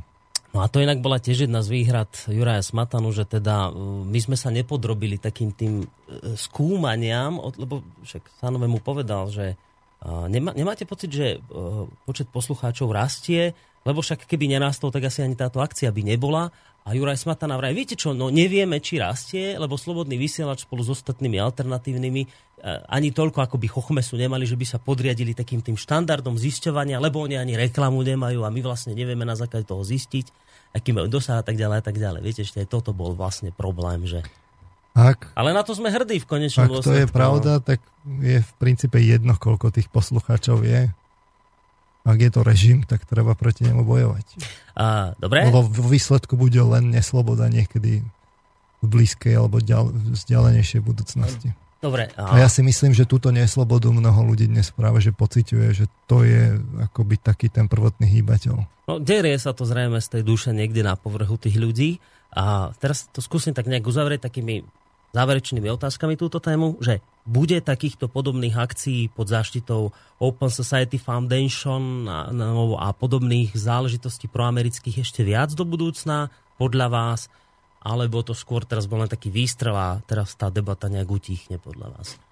Ja si myslím, že tieto akcie sú neefektívne, že tá taktika sa zmení. Môžete nám o tom aj niečo viac povedať?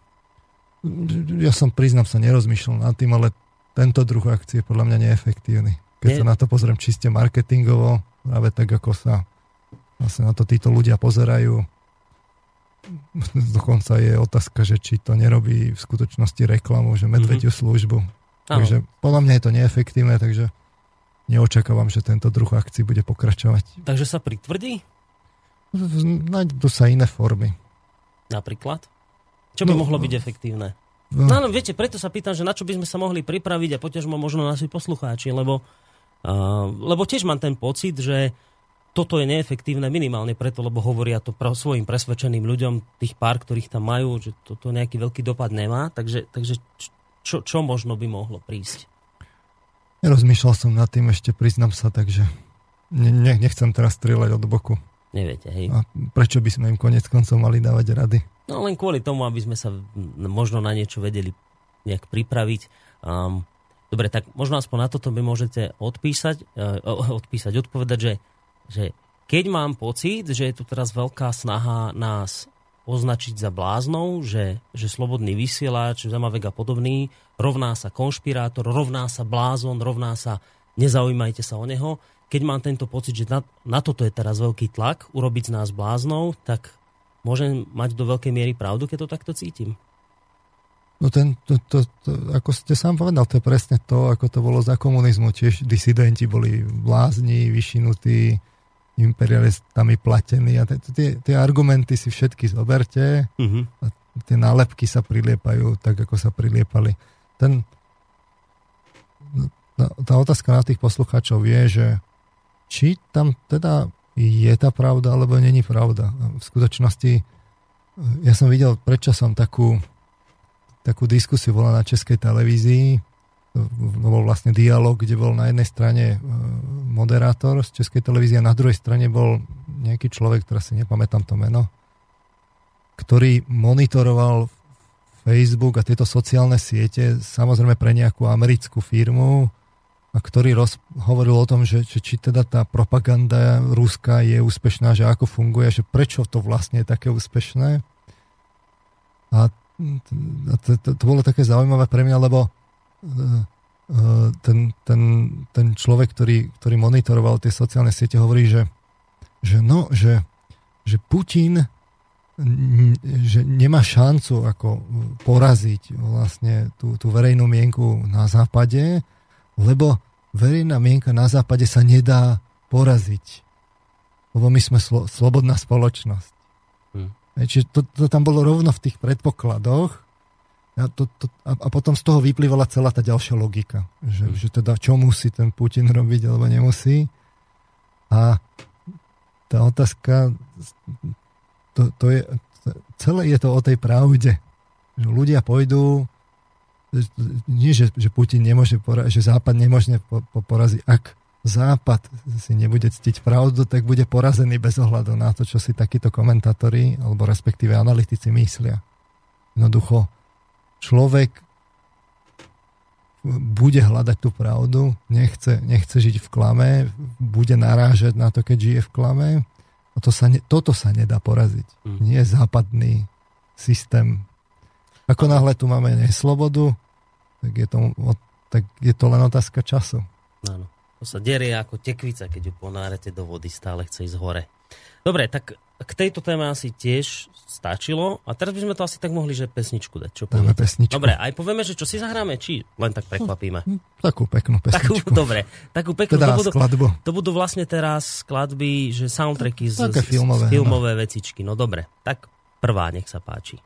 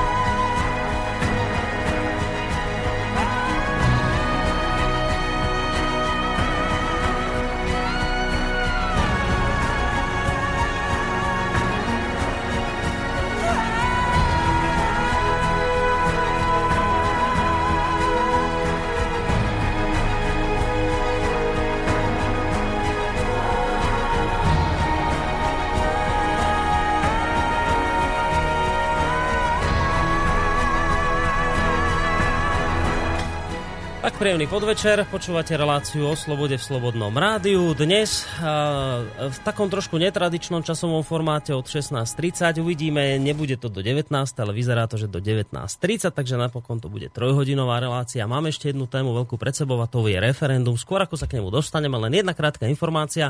Poslucháč zavesil práve pod na Facebooku pod obrázkom tej našej dnešnej relácie takúto informáciu. To vo vzťahu k tomu, že ste tvrdili, v akom režime tu dnes momentálne žijeme. Je taká dobrá ilustrácia, že vyšla taká najnovšia správa teraz, že Únia varuje Grécko pred vlastnou politikou voči Rusku. Predseda Európskeho parlamentu Martin Schutz dnes varoval nového gréckého premiéra Alexisa Ciprasa pred odchyľovaním sa od spoločného postoja EÚ k úlohe Ruska v kríze na Ukrajine – ktorého prejavom je viacero súborov sankcií voči Moskve. No a pán Šuc takto reagoval na znepokojenie, ktoré Cypras vyvolal medzi európskymi partnermi krátko po nástupe do funkcie, keďže skritizoval protiruský vyznievajúci dokument Európskej rady označený za spoločné stanovisko lídrov EÚ. Takže vidíte, dnes už vy nemôžete mať ako krajina nejaké svoje vlastné stanovisko, svoj vlastný názor. Dnes treba už teda raziť ten jednotný, tak ako kedysi so Sovietským zväzom na väčšie časy a nikdy inak. Skúste si to prehodiť s Bruselom na väčšie časy a možno nikdy inak, možno s Washingtonom, kto vie. Dobre, pán Maranon, ideme na tú... Môžem k tomu dodať niečo? Jasné, jasné. Ja teda nie som odborník na greckú politiku, ale už som tu raz spomínal to Vlkovo, spomeniem ho ešte raz. Som si tam prečítal článok o tom, že, že, že, že čo sa chystá. Hmm bol tam taký zaujímavý článok o tom, že len, len si naozaj dali tvorivo v súvislosti dohromady, že že Grécko má dlhy, hmm? ktorých sa chce zbaviť. A,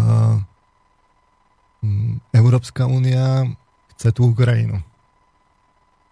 Na, na to potrebuje vlastne metódy. Jedna z metód je sankcie. Lenže tie sankcie musia schváliť všetky krajiny.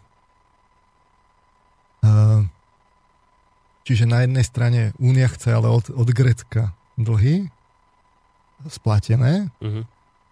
Grecko si chce ale od tých dlhov uľaviť, škrtnúť z tých dlhov. Únia chce ale od, od Grecka rozumiem. súhlas. Už rozumiem, kam smerujete. Čiže tieto vyhlásenia treba brať ako, no, tak mediálne, že to je taká reč, ktorou sa tí politici navzájom akoby komunikujú na diálku cez médiá a pritom formujú tú verejnú mienku. Uh-huh. Čiže keď uh, vlastne Únia ako dá takéto vyhlásenie, že teda vlastná politika tak, tak to je vlastne upozornenie, že pozor, pozor, že uh, tie dlhy a zase tá, tá Syriza v tom Grecku vlastne bude hovoriť, a to, tak, tak to sa to komunikuje a teraz sa sleduje, že čo sa s tou mienkou urobí. A celé to za, zase, ten, ten zdroj príčiny je tá Ukrajina. Hmm. Tu, tu vidíte, že tam hľadajte väčšinu tých súčasných problémov, ktoré sú tam niekde, to tam je. No, to je ako o tom hovoríte. A mimochodom, mimochodom na tom Vlkove bola pekná analýza, že že aká bola štruktúra dlhov uh, gréckých uh, ešte, ešte pár rokov dozadu, že to vlastne bolo u komerčných bank. Teraz je väčšina dlhov, hádajte, kde gréckého. Kde? Kto je najväčším veriteľom? Gréckým? Gré, Grécka? Ruské? Nejaké? Nie, nie, nie, nie. Európska centrálna banka. Áno? Ja Čiže uh, tým finančným inštitúciám sa opäť raz podarilo rizikové e, dlhopisy presunúť, vlastne ich socializovať. Uh-huh. No len tak mimochodom, na no, doplnenie. A keď hovoríme o dlhoch, tak iste ste si všimli, alebo ste zachytili tú informáciu, a teraz to rýchlo hľadám, aby som nepovedal zle, že USA podpísali s Ukrajinou dohodu o poskytnutí úverových záruk. 2 miliardy dolárov pôjdu na Ukrajinu z Ameriky keď hovoríte o, tých sociál, o tej socializácii, ak sa to proste udeje, že, že vy ste hovorili v jednej relácii, že no, že asi uvidíme onedlho nejakú privatizáciu na Ukrajine, tak, tak rozmýšľam, že toto asi bude smerovať k tej Ukra- privatizácii. No. Čiže najskôr krajinu poriadne zadlžíme, už takto zadlženú ešte viac. Inak tie peniaze jej posiela extrémne zadlžená krajina, ako je Amerika. No a potom, keď bude treba splácať, na to samozrejme nebude. Takže čo sa stane? Bude privatizácia. Ona tam už prebieha hneď po Majdane, vlastne ona začala, ale tam sa rozpredá úplne všetko. Hmm. Všetko. Tak. Referendum.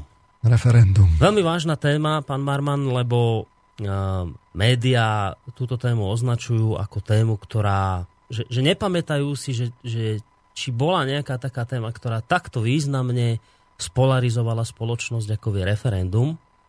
A je taký môj osobný postoj, že, že ja mám pocit, že tá spoločnosť je naozaj extrémne spolarizovaná a ani jedna strana nerobí nič preto, aby nebola tá spoločnosť polarizovaná.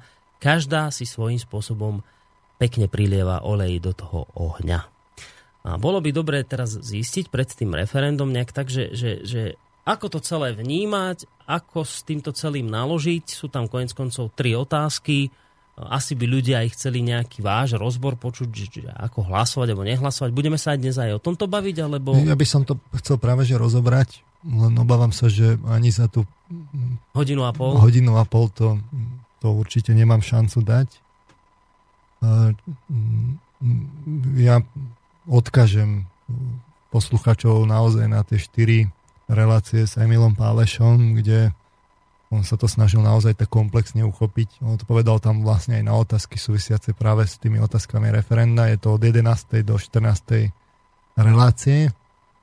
Ja niektoré jeho veci aj vlastne zhrniem. V princípe názorovo sme na tom veľmi, veľmi podobne, ak nie zhodne. Možno ja by som to inak podával, ale, ale naozaj tam je, je, je taký komplexný rozbor problematiky že budem to musieť urobiť nejako tak inak, keďže ten čas kvapí. 7. februára je referendum, to znamená, že no. medzi, medzi časom už nebude ďalšia relácia, čiže budem to musieť nejako tak dať dnes čiastočne, sa obávam. Prípadne možno by sme ešte niečo mohli pre vás nájsť na budúcu stredu. Ak budete chcieť. Uvidíme, že Dobre, to vydá. uvidíme. Uh, Čiže ja poviem najskôr taký extrakt. Začnem hmm. tým extraktom, mm, že, že kde to ja teda vidím a potom sa budem snažiť jednotlivé veci akoby analyzovať lepšie. Čiže e, čo sa týka tých otázok referenda, ono je, aj keď to znie ako tie otázky o manželstve, ale je to vlastne referendum o rodine, sú rôzne modely, teoretické rodiny, aj, aj praktické. Sú rodiny, ale toto je skôr smerované ani nie tak ako keby k vnútru tej rodiny, k tým psychologickým procesom, ako skôr k tým, tým základným rodovým charakteristikám rodiny. Takže vzhľadom k tomuto sú rôzne rodové modely. Samozrejme klasický, najčastejší je, že máme jedného muža, jednu ženu, otec, matka a deti. Je tendencia, ktorá prichádza hlavne zo západu, že pod rodinou sa má chápať aj keď, keď sú tam partnery rovnakého pohľavia. Je tendencia pod vplyvom aktuálnych zmien spoločnosti pod rodinou chápať aj vlastne neúplné rodiny, kde je iba jeden, jeden ten rodič. Sú samozrejme teoreticky možné modely, kde je viac vlastne rodičov v rodine, že to je širšia. Do toho širšieho okruhu rodiny určite patria aj, aj vlastne starí rodičia, čiže multigeneračné rodiny. Že tých modelov je, je viac. A teraz otázka je, že že ako to vlastne uchopiť. Tak je teda pod tou rodinou treba chápať aj povedzme tie páry, kde je rovnaké pohlavy alebo, alebo nie, že ako to vlastne je. Ja mám na to taký názor, že jedna vec je, že sú rôzne modely, rôzne pohyby v spoločnosti, ale my by sme si mali klásť otázku z pohľadu celej spoločnosti, lebo keď hovoríme o referende, tak to budeme hovoriť o tom, že čo má urobiť spoločnosť ako taká a tam musíme mať na zreteli, že čo tá spoločnosť, čo je pre ňu dobre. Mali by sme de facto od, od našich osobných preferencií, ktoré sú zväčša emočného charakteru, vlastne abstrahovať a mali by sme si klásť otázky, že, že akú by mala mať spoločnosť preferenciu k týmto rôznym modelom. Mm-hmm. No a tu sa vlastne ukazujú, že sú rôzne možné pohľady, napríklad že ekonomické dôvody, biologické, environmentálne, psychologické, sociokultúrne, filozofické a tak ďalej. Takže aké sú tam tie tie rôzne pohľady, že čo by mala spoločnosť akoby preferovať v tom výsledku. Jednak sú sa, samozrejme tie ekonomické dôvody, je mimochodom spomínal aj práve Emil v tých reláciách. Ten, ten najzákladnejší je, že vôbec e, e, e, splodenie, respektíve vytvorenie a príprava ďalšej generácie spoločnosti. Že my to tu teda nechceme zatvoriť a zhasnúť, ale že niekto sa musia narodiť tie deti pripraviť, aby tá spoločnosť sa rozvíjala. Samozrejme, tam sú finančné dopady a tie jednotlivé modely majú rôzne finančné ako, e, nároky. Hej. E, samozrejme sú to tie psychologické dôvody, že, že čo by malo byť, tak samozrejme je dôležité, aby z tej rodiny vychádzali teda, jednak aj boli v rodine, ale aj vychádzali tie deti e, šťastné, morálne, tvorivé, múdre osobnosti, individuality, ktoré ale majú, sú aj sociálne citlivé, čiže vedia vytvárať spoločnosť individualít a je jednoznačné, že keby, keby tie rodiny generovali, poviem to takto, e, morálne osobnosti, tak tá spoločnosť by sa posunula úplne niekde inde. Sú tu sociokultúrne ako požiadavky, že vytvárať teda dlhodobo udržateľnú, harmonickú a rozvíjajúcu sa spoločnosť. My chceme, aby ona existovala v čase, ne, nezničila napríklad planetu a nezničila samu seba, nerozpadla sa a tak ďalej. Musíme samozrejme hľadiť na ľudské práva, že tam z tej spoločnosti sú ľudia, oni majú nejaké práva, o tom je práve tá demokracia, aby, aby tu bola sloboda na jednej strane, lebo so slobodou prichádza aj tvorivosť a uplatnenie, seba aktualizácia. Na druhej strane ale musí tu byť aj vlastne zodpovednosť smerom k iným, že tá sloboda nemôže vlastne ovplyvňovať alebo narúšať tú slobodu tých iných, čiže je to spoločnosť, za tým je celá filozofia. No sú to aj tie biologické a environmentálne dôvody, že chceme tú, tú dlhodobú udržateľnosť v evolúcii. Že tohto pohľadu napríklad asistovaná reprodukcia ešte nepreukázala, že je dlhodobo udržateľná. Nám sa to tak javí, narodia sa z toho deti, ale tento experiment ešte neprešiel fázou testovania, že čo keď možno v druhej generácii nastane nejaký závažný problém s reprodukciou, tak to možno nebude udržateľné. Uh-huh. A tak podobne. Hej? Čiže uh, my tu žijeme už proste stovky miliónov rokov, tá evolúcia trvá vlastne miliardy rokov a my nechceme, aby to skončilo a my sme na tam hore a ovplyvňujeme celú tú planetu, takže sú tu aj takéto dôvody. No a toto všetko treba zvažovať. Ja preskočím a rovno poviem ten výsledok, čo, čo si myslím, že zo všetkých týchto strán, ktoré som vymenoval, vyjde ako najefektívnejší práve ten prírodzený model. Uh-huh. To je, že že máme rodinu založenú na, na tom, že, je to, že sú to biologickí rodičia. To znamená otec a matka plus deti. Čiže klasická heterosexuálna rodina, tak ako je zaužívaná alebo vlastne preferovaná povedzme v kresťanskej kultúre, biologicky tí rodičia, ale, ale treba povedať aj to B, kde je kľúčový práve ten dlhodobý vzťah, založený na, na tej vernej a, a neegoistickej láske. Medzičasom sa tie pojmy menia, aj láska zrazu ona nám tak hutne, hutne a čoraz viac a viac je v, to, v tom vášňa sexuality, tak už to za chvíľu bude možno znieť aj smiešne. Hmm. Ale paradoxne toto je práve že najefektívnejší model. E, a kde deti sú naviac e, výsledkom tejto lásky, tohto vzťahu, a sú aj plodom, že, že boli chcené a plánované, tak toto je zo všetkých tých strán, čo som hovoril, najefektívnejší model. Ale to hádam ani nikto nespochybňuje, no, alebo áno? No, no, no Či to áno? teda, že spochybňuje. Uh, samozrejme, ja som nevidel v tej diskusii akoby všetky tie, tie faktory, to za, každým, ono keď sa to povie tak heslovito, ako som ja povedal, že šťastné, morálne, tvorivé a tak ďalej, to tak pekne znie, na tom sa všetci zhodnú, ale že čo to znamená vo vnútri, to je to dôležité. No ale tomu sa chcem práve že dostať. Uh, máme tu aj uh, Samozrejme, toto je ako keby ten preferenčný model z pohľadu všetkých tých kategórií ako naj, najefektívnejší. Ale, ale na druhej strane máme aj ľudské práva, sú tu aj nejaké iné modely, niektoré by nemali byť povolené možno, to závisí samozrejme aj od kultúry, niektoré je možné vlastne tolerovať, prípadne uh, malo by to byť dané do nejakého vzťahu, to znamená, že malo by byť jasné, či a ako oni ohrozujú ten optimálny model.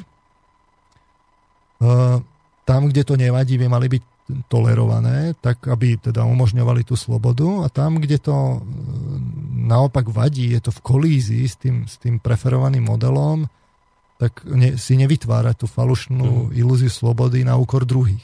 Hej. Lebo to má dôsledky. Poviem príklad s homosexuálnymi pármi. Až príliš často počujem ako keby ten ten argument, že prečo oni nemajú prá- mať právo na to, aby mohli mať vlastné deti. Hej?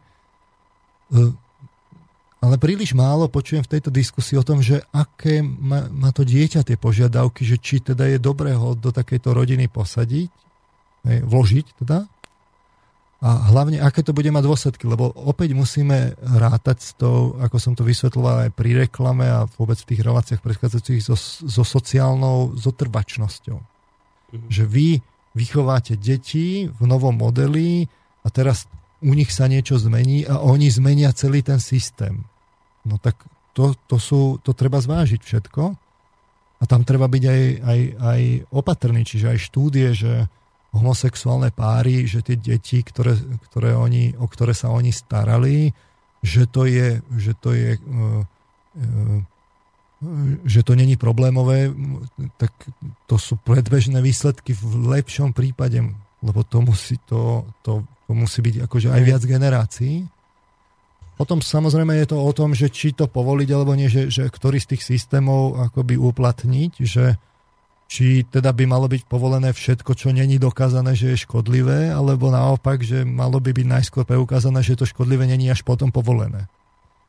A to platí aj o, o iných oblastiach, že škodlivo životnom prostredí a tak ďalej. Čiže vôbec ten základný princíp.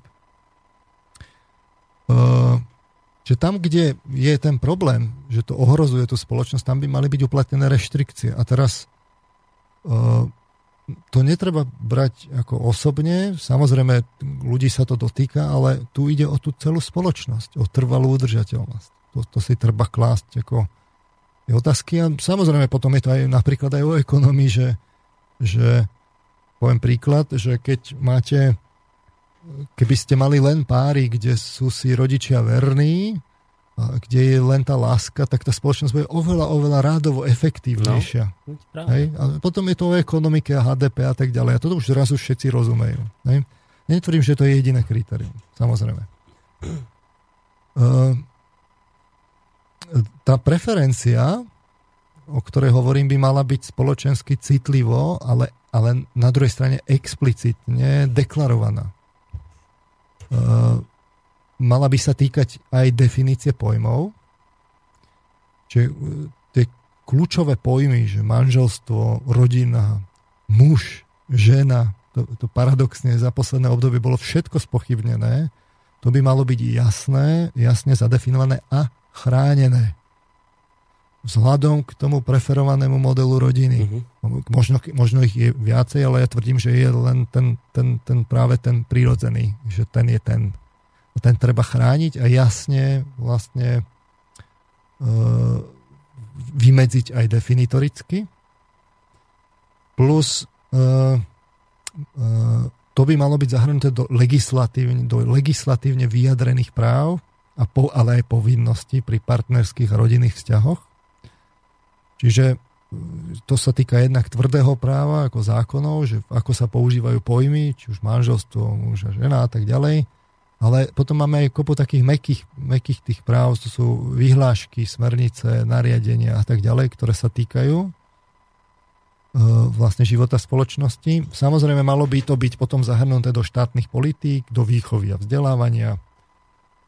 Samozrejme, práva, povinnosti tých, tých, tých rodín, tam sú veľmi rôzne tie práva napríklad aj adopcie detí.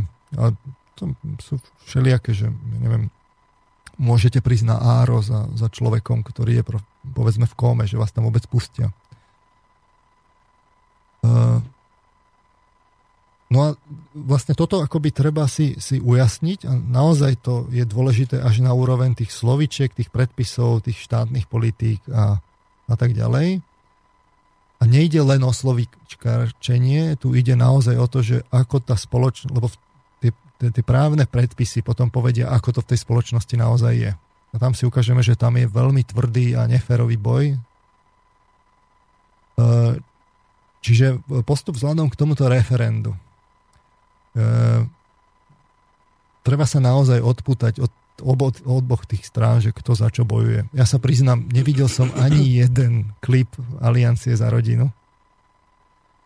Na druhej strane me, médiami vlastne ani, a to je podozrivé, že my médiá e, nesprostredkovali vlastne tie názory tej aliancie. Do, doslova do písmena som videl de facto jednostranu a opäť som vlastne pri tej vyváženej žurnalistike som videl jednostranu jednostranné nádržanie médií len jednej strane.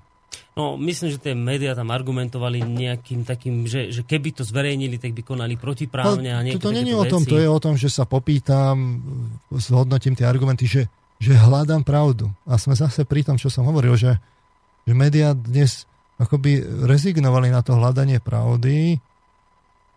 Uh, oni obhajujú systém nejaký. Hm. Čiže oni majú dopredu jasné, aké to je. A to vidno z toho, že ak, ako volia titulky, akých ľudí si pozvú a tak ďalej. Vyjadrím sa k tomu ako bližšie. Že ja, ja, keď mám ľuďom poradiť, tak radím, že, že treba celú tú agendu, ktorú majú obidve strany dať bokom. To je jedno, kto čo navrhoval. Mhm. Dôležité je to, čo je tam napísané v tých otázkach. To ostatné treba dať bokom, lebo to zostane v tých právnych predpisoch. Už je teraz vlastne jedno, s akými motiváciami to kto predkladal, to referendum bude, tie otázky sú položené nejako a tie treba objektívne proste zhodnotiť. Bez, naozaj pragmaticky, bez emócií. Ja, keď sa ma ľudia pýtajú, či ísť, voliť alebo nie, ja hovorím, hovorím, že rozhodne ísť, lebo referendum je nástroj na vyjadrenie vôle práve ľudu. Vox populi, vox dei a keď už vlastne to referendum nefunguje, tak potom prečo by mala vôbec demokracia fungovať? To je jedna vec. Druhá, budeme asi čoskoro potrebovať k hlasovaniu o základniach na našom území to, aby referendum bolo funkčné, aby tomu ľudia naozaj verili. Ja sa obávam, že to je až takto zlé. Ten ukrajinský režim teraz prehráva. Na to bude akože musieť zasahovať Takže už zazneli v médiách slova, že, že vlastne musia byť akože obranné základne. Áno, aj našu hranicu. Na ktoré, na ktoré sa ale musia umiestniť jednotky rýchleho nasadenia mm. s, s, s dosahom po celej planéte. Čiže to je, to už ani, je, to, neviem ako to komentovať, že my už asi musíme sa brániť na celej planéte. Uh, Čiže ja to beriem aj ako, že, že toto nie je len o tom, že, že čo, čo je v tých otázkach, že toto je normálne protivojnový akt. Toto ja referendum. Toto hej, referendum že... treba brať ako tak, že, že keď bude platné, tak, tak hneď sa kade čo zmení, lebo tie politické sily zistia, že to je, že, že, že v konečnom dôsledku ten premiér Fico môže prísť a povedať ako, ako poslednú brzdu, že ja ak, ak tu majú byť základne, urobíme o tom referendum. Uh-huh. Hej, a to a bude... ľudia posilnení výsledkom nie a... ani za, ani proti, to ale jedno, tým, že, že bolo vôbec dopadne, úspešné. Ale že bolo vôbec úspešné, uh-huh. to, to zohrá dôležitú úlohu. Aha, jasné. Uh, Čiže keď už nič iné, tak aspoň pre toto. Uh, napriek tomu, že rozhodne ísť, si myslím, že v otázke číslo 2 vlastne nie je dobrá voľba. Otázka par... číslo 2 to sú adopcie. adopcie. Hm? To je paradoxne otázka, pri ktorej, že keď zaškrtnete či za alebo proti, vždy urobíte nejakú chybu. Že tam vlastne ani není dobrá možnosť a vysvetlím, že prečo. Mm-hmm. Ale napriek tomu proste bude treba niečo zaškrtnúť a ja mám teda vlastne som si to tak akože ujasňoval ako pre seba ale dostanem sa k tomu. Čiže moje odpovede, ktoré ja vlastne idem do toho referendum dať, je, že v otázke 3 ohľadom sexuálnej výchovy a eutanázie a tej informovanosti mám tam podľa mňa ľahká je odpoveď. Pre mňa áno, zdokumentujem to ľahko hneď v zápätí, čiže tá otázka znie, že aby som to prečítal. Súhlasíte s tým, aby školy nemohli vyžadovať účasť detí na vyučovaní v oblasti sexuálneho správania či eutanázie, ak ich rodičia alebo deti same nesúhlasia s obsahom vyučovania? Že tam ja dám odpoveď áno. Mm-hmm. Vysvetlím, že prečo. E, čo sa týka prvej otázky ohľadom definície manželstva, ktorá znie, súhlasíte s tým, aby sa manželstvo nemohlo nazývať žiadne iné spolužitie osôb okrem e, zväzku medzi jedným mužom a jednou ženou.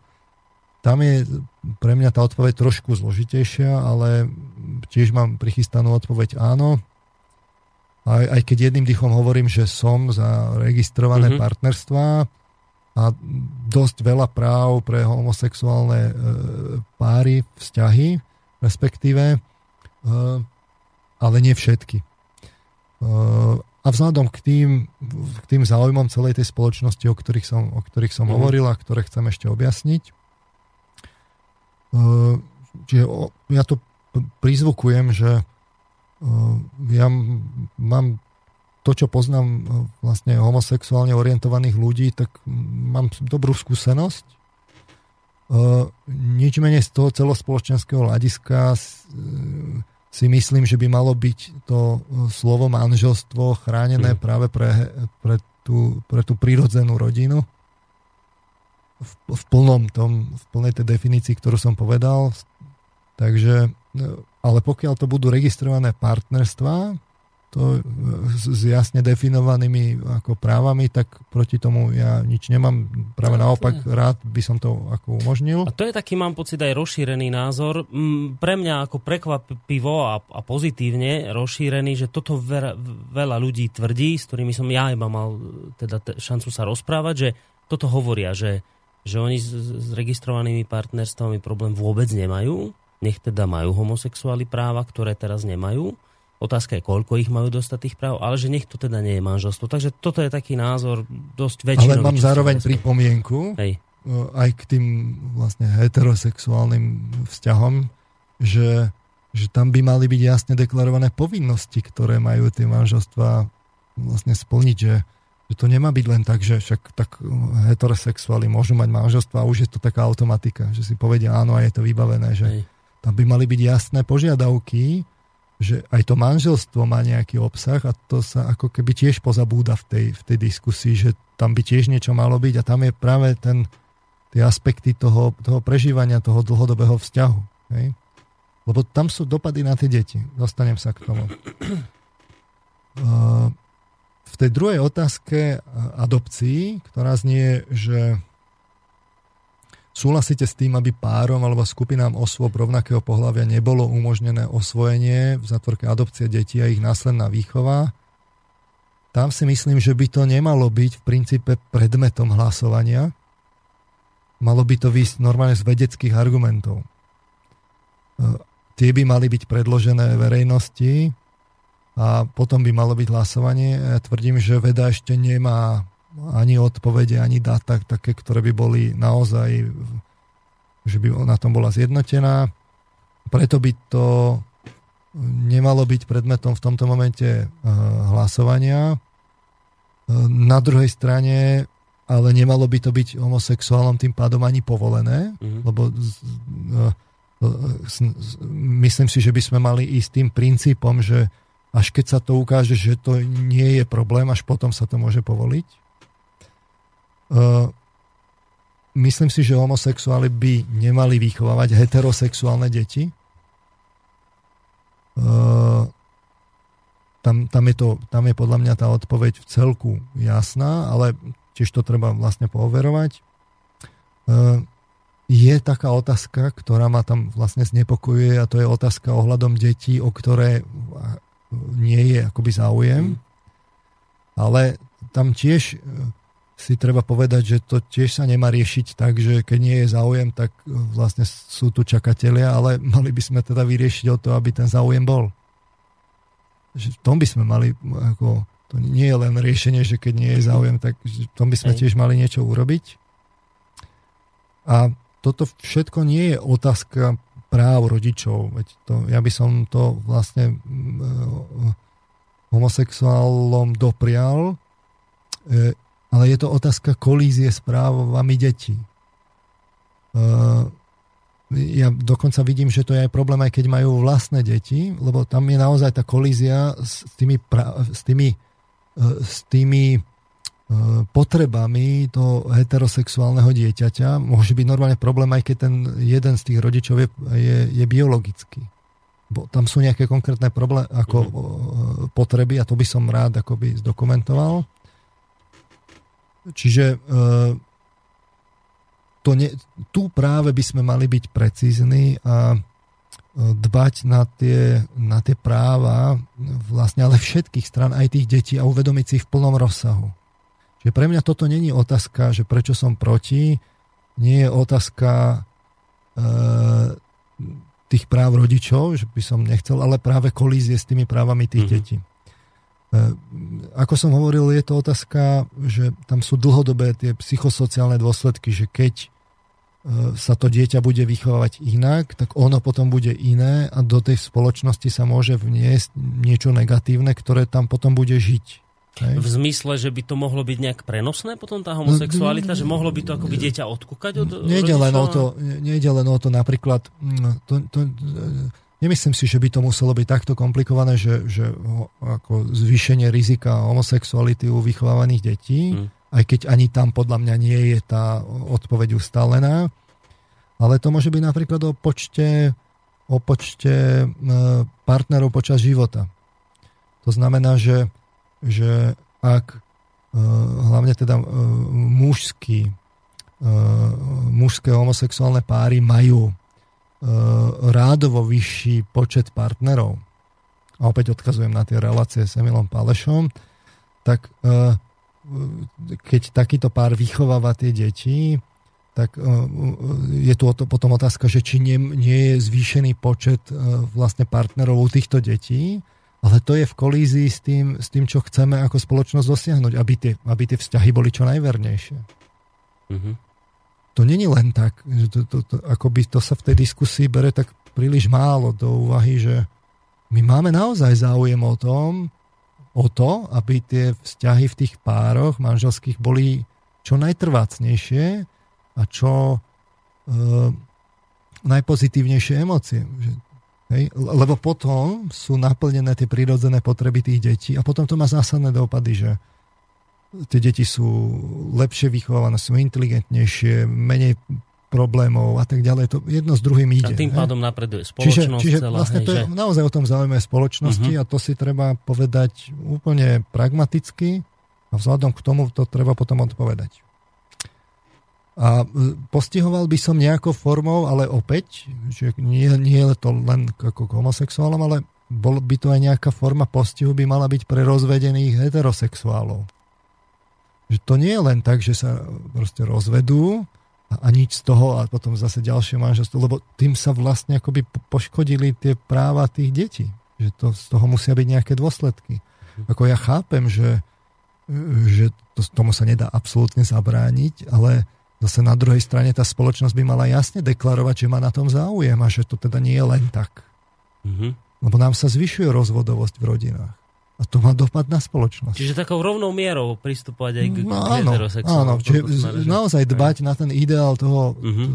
toho manželstva, že čo, čo vlastne chceme, manželstva a rodiny, a potom vzhľadom k tomu učiniť tie opatrenia vzhľadom ku všetkým stranám a ku všetkým modelom. Mm-hmm. Uh,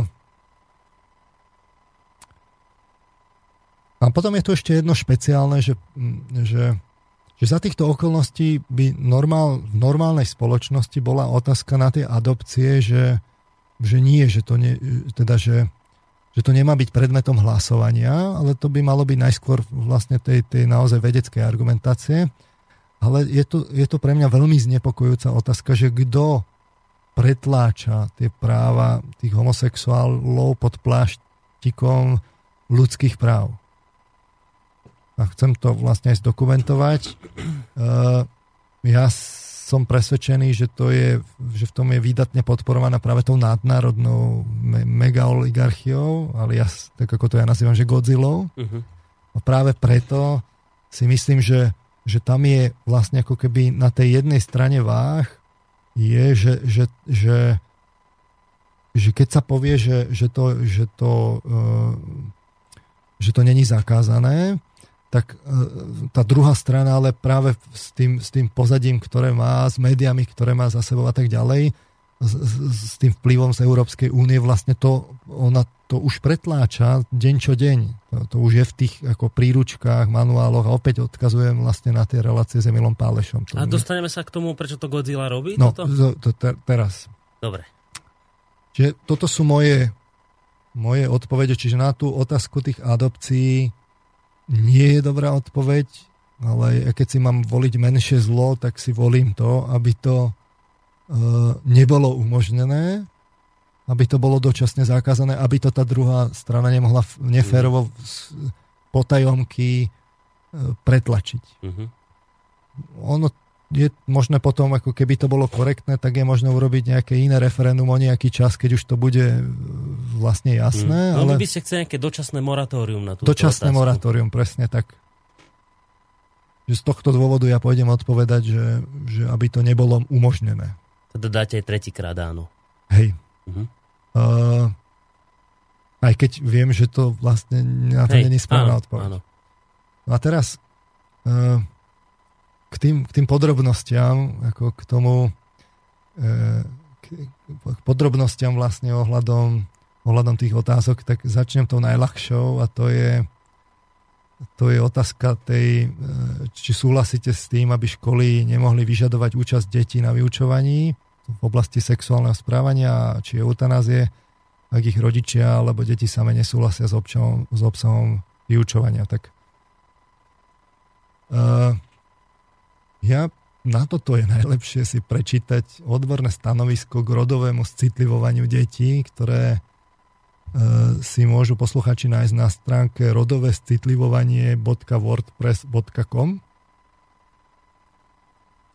Bolo, tam je uverejnená e, e, vyjadrenie a výzva lekárov, psychologov a iných odborníkov ku vplyvu rodovej ideológie na duševné zdravie detí. Bolo to uverejnené 1.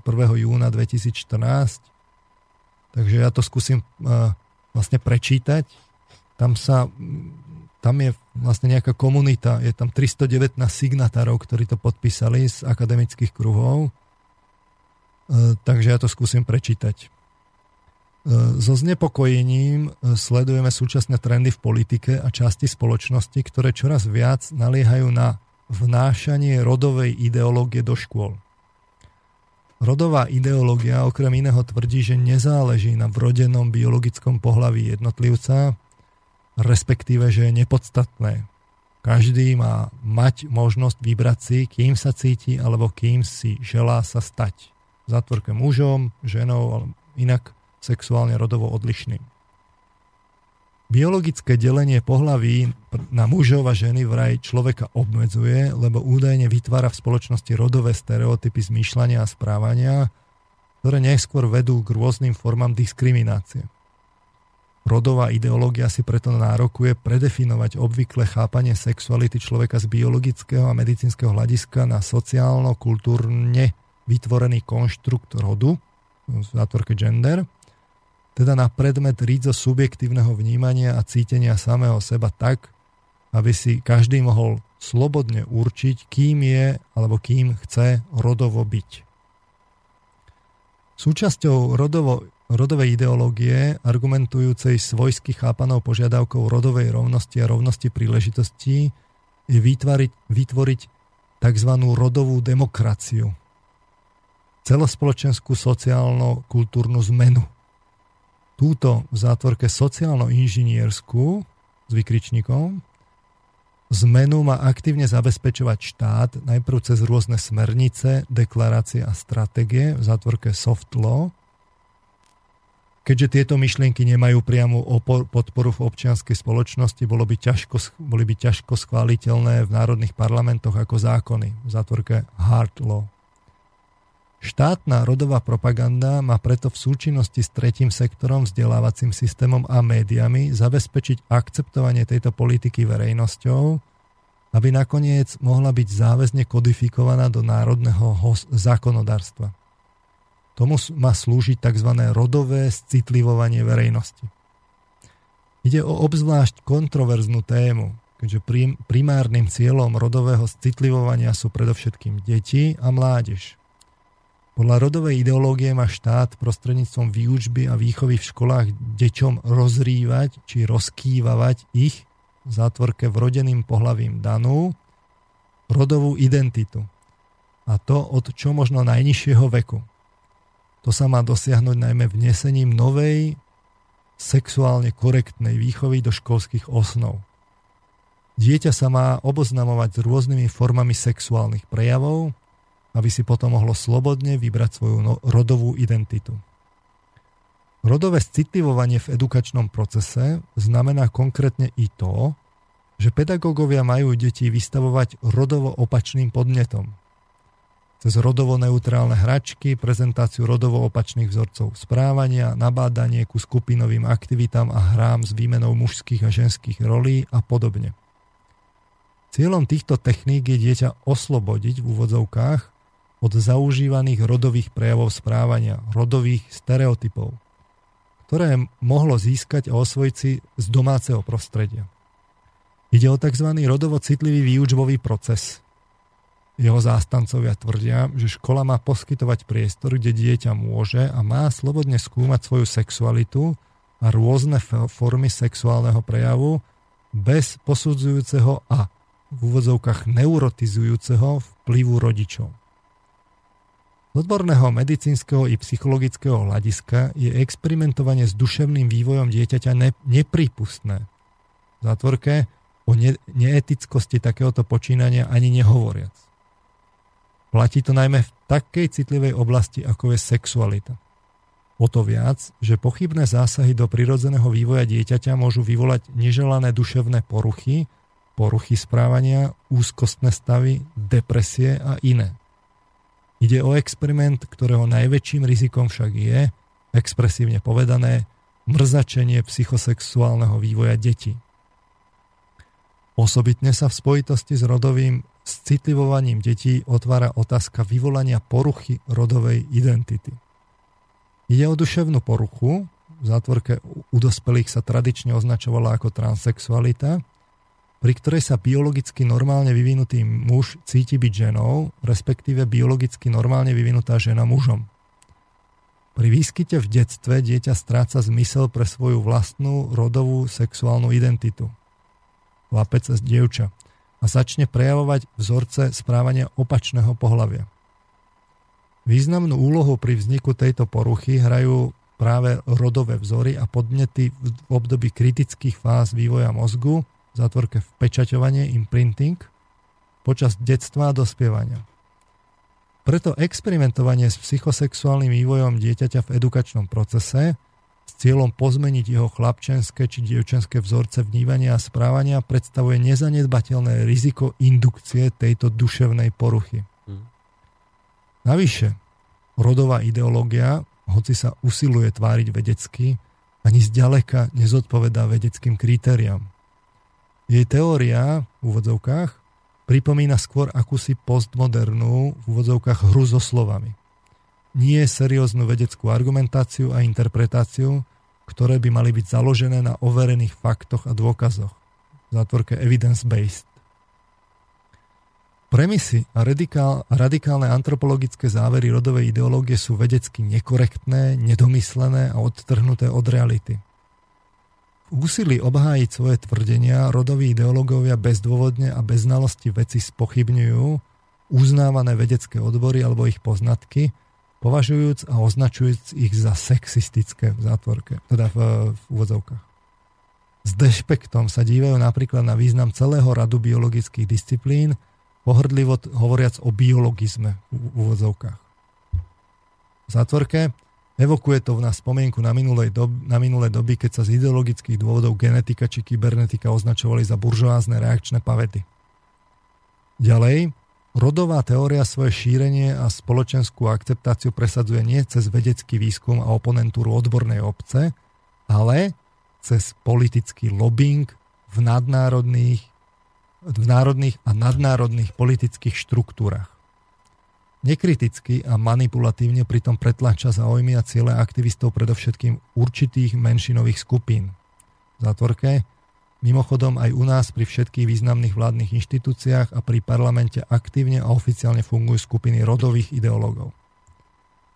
Aj navrhovaný sociálny experiment rodového citlivovania pri výchove a výučbe detí v školách v, v zátvorke rodovo citlivý výučbový proces v podstate neprekračuje metódu vedecky najrizikovejšieho experimentovania v úvodzovkách pokusom a omylom, kde až budúcnosť môže ukázať, že išlo o mobil. O, o omyl. V zátvorke podľa stáročnej ľudskej skúsenosti a evolučnej histórie života takmer s istotou o omyl tragický. Teraz tá, ten dôsledky teda to, tej akcie, ktoré navrhuje, preto my, predstavitelia a zástupcovia medicínskej, psychologickej a inej obce, odmietame sociálne experimentovanie s duševným zdravím dieťaťa. Vystavovať dieťa rodovému citlivovaniu, nech už sa koná prostredníctvom vychovávateľov, pedagógov, inštitúcií alebo médií, je z nášho odborného hľadiska neospravedlniteľné. Každý neprirodzený zásah do vnútorného vývoja dieťaťa v úsilí pretvoriť alebo indoktrinovať ho podľa želania ideológie predstavuje vážnu formu duševného násilia a porušenie medzinárodných konvencií práv dieťaťa. Štát, ako aj celá spoločnosť majú zabezpečovať v celom verejnom priestore, zvlášť v školách a v predškolských zariadeniach prostredie, ktoré bude chrániť krehkú duševnú stabilitu detí počas ich dospievania. Žiadame vládu Slovenskej republiky, aby prijala konkrétne opatrenia, ktoré zabránia vstupu rodovej ideológie do edukačného procesu. Iba tak bude štát dôveryhodným partnerom pre rodičov pri výchove ich detí a garantom zdravého výchovného prostredia v edukačnom procese. Prostredie, prostredia bezpečného pre výchovu detí tak, ako si to vyžaduje Medzinárodný dohovor o právach dieťaťa. Navrhujeme zabezpečiť tieto konkrétne opatrenia. Za prvé, monitorovať pedagogické pomôcky a učebnice pre školy vo vzťahu k ich ideologickému obsahu, uvedomiť riaditeľov škôl o nevhodných učebniciach, umožniť rodičom, aby mohli slobodne zvoliť spôsob sexuálnej výchovy pre svoje dieťa, e, pre ministerstvo školstva. Za druhé, zabezpečiť vzdelávanie pedagógov vo vzťahu k rizikám rodovej ideológie a ich negatívnemu alebo nebezpečnému vplyvu na vývin dieťaťa. Organizovať s týmto cieľom odborné workshopy a semináre e, pre ministerstvo školstva. Za tretie, zastaviť štátne financovanie rodových projektov, ktoré sa venujú rodovému citlivovaniu detí a spoločnosti. Pre úrad vlády, Ministerstvo zahraničných vecí, Ministerstvo práce a sociálnych vecí, Ministerstvo školstva a Ministerstvo kultúry. Za štvrté, šíriť osvetu o rizikách rodovej ideológie pre duševný vývin detí a mládeže. To je pre Ministerstvo kultúry a Ministerstvo zdravotníctva. Za piaté, Posledné, prijať účinné legislatívne opatrenia proti páchaniu duševného násiliu, násilia na deťoch, ich manipulovaním k prijatiu postojov rodovej ideológie, ako aj formou jej verejnej propagácie. To je Národná rada Slovenskej republiky. Keď to zrekapitulujem, tak je tam 319 signatárov, 51 psychiatrov, 70 psychologov, 108 lekárov rôznej špecializácie, 79 pedagógov, 11 biológov a sociológov tých troch stoviek signatárov je 99, čiže skoro tretina vysokoškolských pracovníkov, akademicky činných, celkovo 30 profesorov, 31 docentov a zvyšok ľudí, ľudia s doktorátmi a ľudia z praxe. Hmm. Hej. Neviem, čo by som mal vlastne k otázke číslo 3 referenda viacej dodať. No, hádam len jednu vec, že vidíte, tomto to vidieť žiaľ, že povie sa sexuálna výchova a človek si pod tým predstaví, že to, čo sa tvrdí všeobecne, že no lebo viete, rastie počet pohlavne prenosných ochorení, treba deti vzdelávať v tomto smere a voči tomu predpokladám nikto nič nemá. A nakoniec v konečnom dôsledku vlastne o toto nejde, ale ide o rodové citlivovanie. A to je vlastne tá hra, že nepovie sa celá pravda, o čo ide. No, Rozumiete, no, že to je, to je tá sa vlastne chyba. Do tých, treba sa pozrieť, čo sa dáva do tých učebníc. Opäť odkazujem na toho Emila Páleša, lebo on si naozaj tie učebnice prešiel, ukázal tam, že kde sú problémy, v čom vidí ako problém. Ja sa s tým stotožňujem. Čiže tam sa v skutočnosti ako deje niečo, niečo pod pláštikom, niečo pod úrovňou radaru, ako mm. sa hovorí. A to treba mať na zreteli. A to je tá, tá, tá, tá neferová podpasová metóda. Hej. K tej by som sa vyjadril, že čo, čo tam vlastne za tým treba hľadať a mohli by sme si asi pustiť nejakú zase skladbu. Dáme teda skladbu? Dobre, Dáme. Tak, tak dajme a stihneme to za tú polhodinku. No, Píše, ne, aspoň, niečo stihneme, ale... Minimálne aspoň sa skúsme dnes dostať k tomu, že prečo sa toto všetko deje, lebo to, to sa ľudia pýtajú. No, Boha živého, že, tomu niečo že, povedať. Že prečo rodové citlivovanie, kvôli čomu toto ľuďom nesedí, nerozumejú, tak, tak na toto dúfam, že dnes stihneme dať odpoveď. Tak, spomínaná pesnička.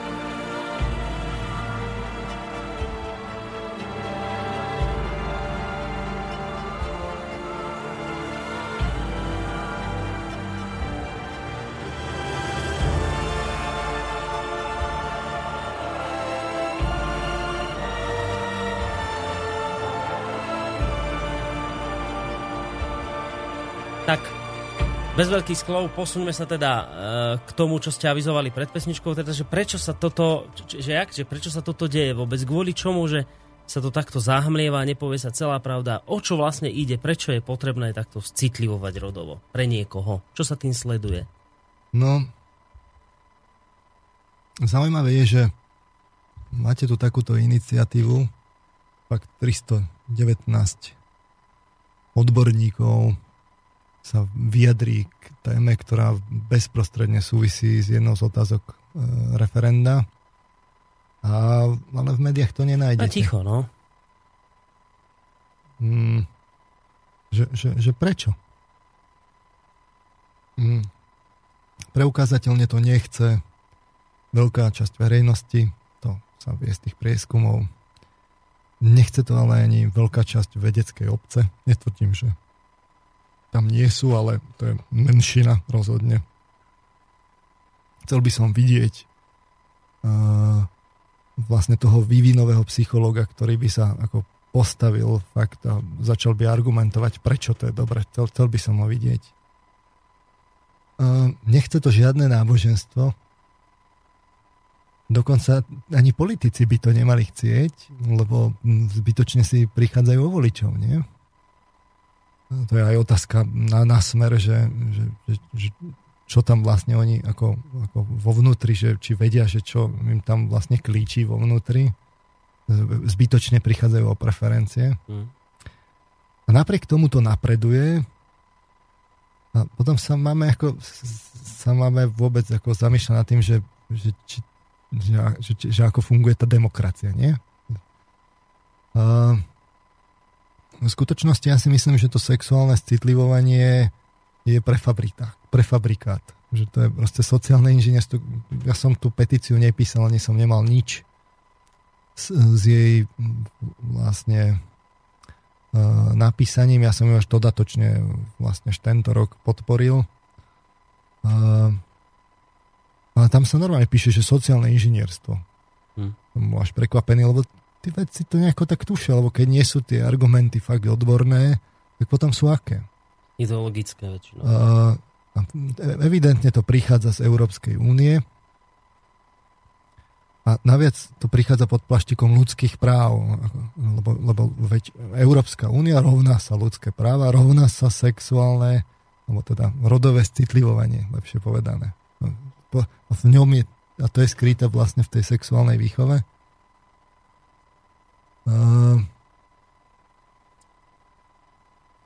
Podporujú to médiá, naozaj ako tá aliancia bola pod palbou médií, to mi môže kto chce, čo, čo chce rozprávať o vyváženosti. Elementárne poučky tam podľa mňa neboli splnené by som ocitoval vlastne ako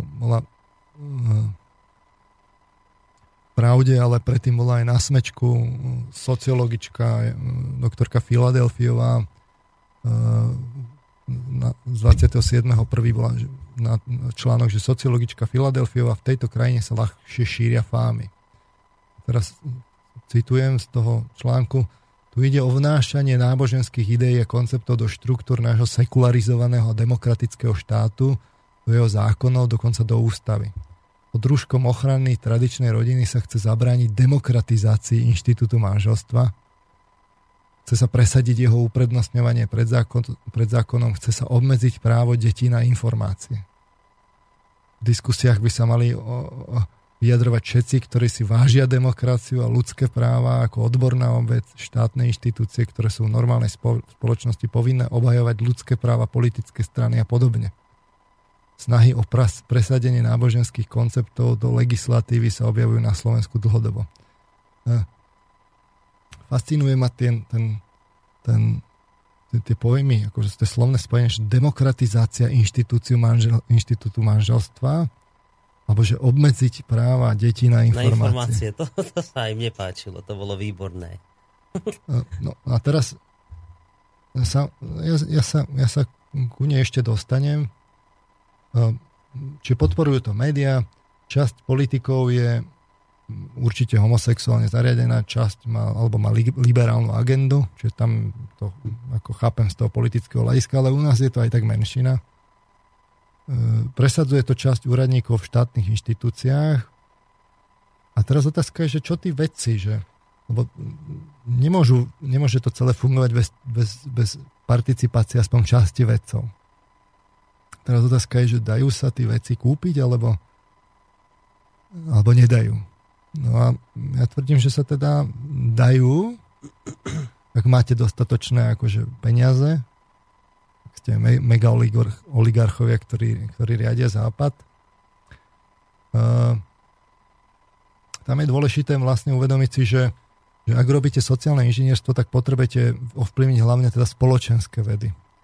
Prírodné a technické ani nie, lebo tam tie využívate tie výsledky tej práce, to chcete, aby fungovalo tak ako čo najpraktickejšie a využiteľné v obchode a v spotrebe a tie sa dajú kúpiť ľahko cez patenty. Ale tie spoločenské, tam ide hlavne o sociológiu, politológiu a ekonómiu, kde sa zhod v okolnosti do týchto oblastí lejú vlastne veľké peniaze. Uh, práve tieto potrebujete vlastne na, tú, na, uh-huh. na, na, tú, na to sociálne inžinierstvo. Že keby som porovnal peniaze, ktoré idú do psychológie tak, a do politológie alebo sociológie, tak to je rádový rozdiel. Alebo do ekonomie. Ja osobne som strávil teda ako čas vo všetkých tých základných oblastiach vied. Išiel som konec koncov z kognitívnej vedy, by sa to dnes volalo tá umelá inteligencia, ktorá je uprostred. Čiže strávil som nejaký čas vo formálnych i reálnych, respektíve empirických vedách, v teoretických a aplikovaných, a to aj v prírodných, aj spoločenských, aj v technických. Bol som aj v praxi, že môžem porovnávať. Nemám za sebou, povedzme, toľko výsledkov v každej oblasti, ale dohromady mám výsledky, čiže môžem to porovnávať. Rozdiel medzi prírodnými, respektíve technickými a spoločenskými vedami je zásadný. Je tam kvalitatívny rozdiel. V prírodných a technických vedách je jasný spôsob na vyhodnotenie, čo je pravda a čo nie. Proste to sa cez empíriu overí. Hej, funguje, nefunguje, vybavené. Je to i v metodách skúmania, i aktuálnej situácii v oboroch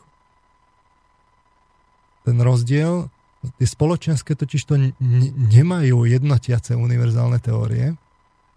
Tam vlastne, ne, tam sú akoby v smery, alebo prúdy. Nie sú nejaké poučky stabilné. Hej? V psychológii to napríklad vidno, že máte kešto psychológiu, behaviorizmus ste mali, humanistickú, kognitívnu a tak ďalej. A to sa potom premieta aj vlastne do tých aplikácií tej disciplíny.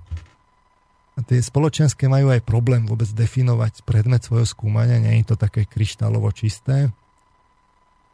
Potom majú, každá, každý ten prúd má čiastkové pravdy, tie sa potom premietajú vlastne do tých aplikácií. No a toto je vlastne možnosť, že ako to môžete ovplyvniť, že, že tá fragmentácia tých spoločenských vied otvára možnosti práve pre tú manipuláciu, pre to sociálne inžinierstvo. Že nie je na tom nič tajúplné ani konšpiratívne. To je jednoduché, proste legálne, transparentné biznisové metódy. Je to ten istý spôsob, ako sme si vysvetlovali pri think tankoch. Konec koncov tam je veľmi úzke previazanie práve tých, tých smerov s tými think tankami. Čiže peniazmi podporíte vybrané prístupy hej, a, a iné nepodporíte. Mm-hmm. Dáte témy, ktoré, na ktoré udelíte granty. Jasné. A teraz zrazu ako keby e, nastane to, že na začiatku dáte tematické granty, oni sa už potom nájdu nejaké veci, potom vznikne celá generácia, to podporíte ešte médiami, dáte to do médií a tak ďalej. Vznikne až taká vlna, kde zrazu sa vám tie veci urodia, oni to budú skúmať z toho svojho pohľadu a oni tým, že majú čiastkovú pravdu, tak budú ukazovať tie, tú marketingovú pravdu, tie čiastkové pravdy a tie budú neustále zdokonalovať, zdokonalovať, zdokonalovať, ale v konečnom dôsledku ten obrazok nebude cel, celistvý. Mm-hmm. A ako prírodné vedy majú tendenciu podliehať klamu takého biologického determinizmu, že za všetkým sú gény, látky a tak ďalej, tak tie spoločenské zase majú tendenciu podliehať klamu, že z toho sociálneho determinizmu, že, že všetko je o vplyvoch prostredia. No a, a toto je presne to pozadie tej, tej rodovej ideológie. Že tá ignoruje biologické základy, prehlási, že vlastne na pohlaví nezáleží, že vaše rodové prežívanie vám bolo dané čiste kultúrne, jedno, aké máte fyzické pohlavie, proste mm-hmm. to je o tom, že aká bola vlastne výchova, kultúra, ako pôsobila. Tak, a že keby sme teda pôsobili inak, tak by to mohlo byť inak a vy by ste si vlastne mohol slobodne vybrať.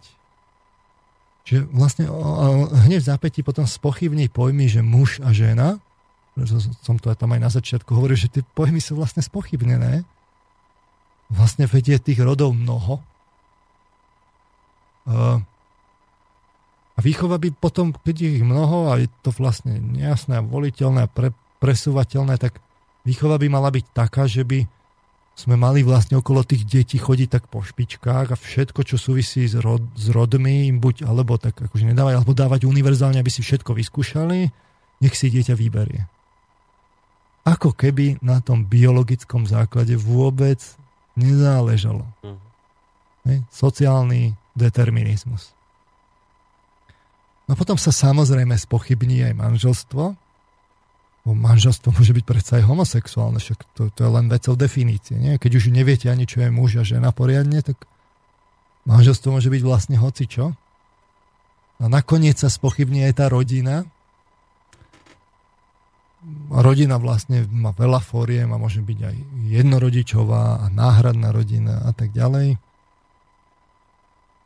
Čiže a potom je vlastne nakoniec aj jedno, že aké to má dopady na spoločnosť v skutočnosti dôležité je tá individuálna sloboda, že či sú tie individuálne práva dôležité, ako, e,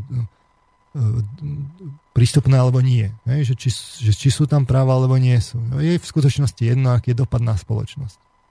A to som nikde v tej, v tej argumentácii, v tej spoločenskej diskusii nevidel ten, akoby, že, že aký je ten preferovaný model rodiny z rôznych pohľadov. Že máme my vôbec preferenciu? to sa tam ako keby stratilo vo všetkých tých naťahovačkách, respektíve ideologickej podpore, že stále sa len hovorí o ľudských právach, ľudských právach, ľudských právach. No a teraz pozerám, koľko máme času. No, necelú pol hodinku. Uh, teraz... ja, ja len ešte tuto dodám, teraz mi poslala posluchačka mail, že dnes akurát vyšiel článok ohľadom rodového citlivovania na teraz SK, to je stránka, ktorú TASR. vydáva TASR. A je tam článok s názvom Veci odmietajú manipuláciu s verejnou mienkou rodovej rovnosti. Čiže už sa to aspoň kde si objavilo. Čiže nie je to tak, že úplne nikde, ale dnes teda vyšiel tento článok na teraz aj to zavesíme ku nám na stránku po tejto relácii. Len toto som chcel povedať, že teda prečítam tento e-mail.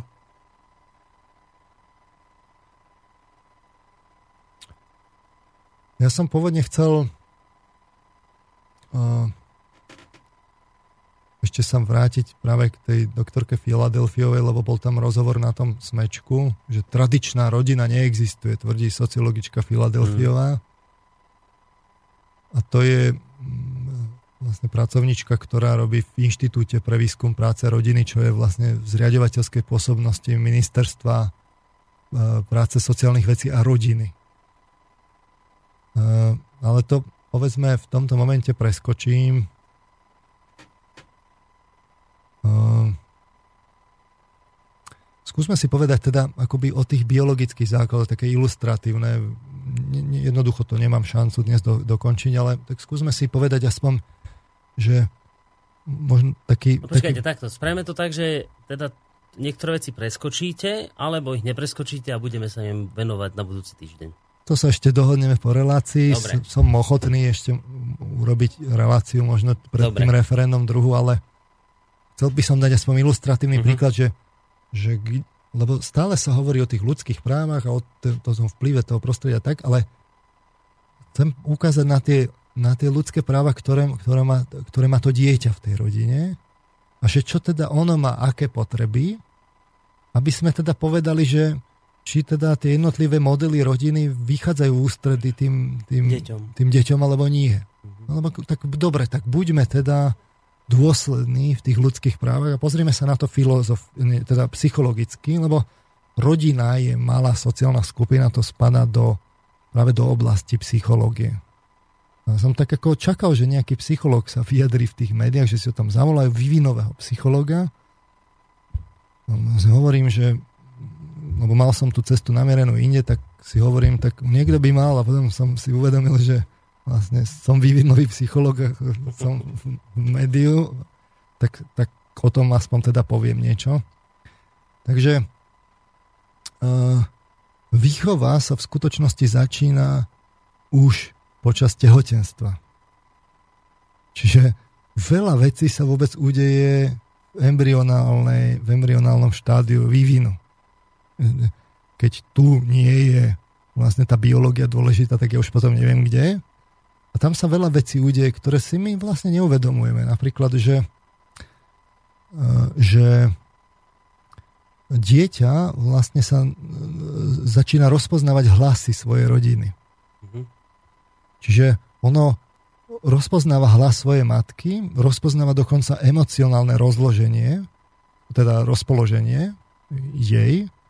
Jednak to rozpoznáva akoby cez, cez tú, to vnútorné, vnútorné prostredie, čiže hormonálne, lebo tam je spojenie cez placentu vlastne rovnaká krv, takže to cíti znútra, ale už vlastne sú aj akoby mechanizmy na, na, na to neuronálne, podľa toho, že o ktorom štádiu tehotenstva hovoríme, ale rozpoznáva aj vlastne otca, samozrejme je, je, je v blízkosti a, a často.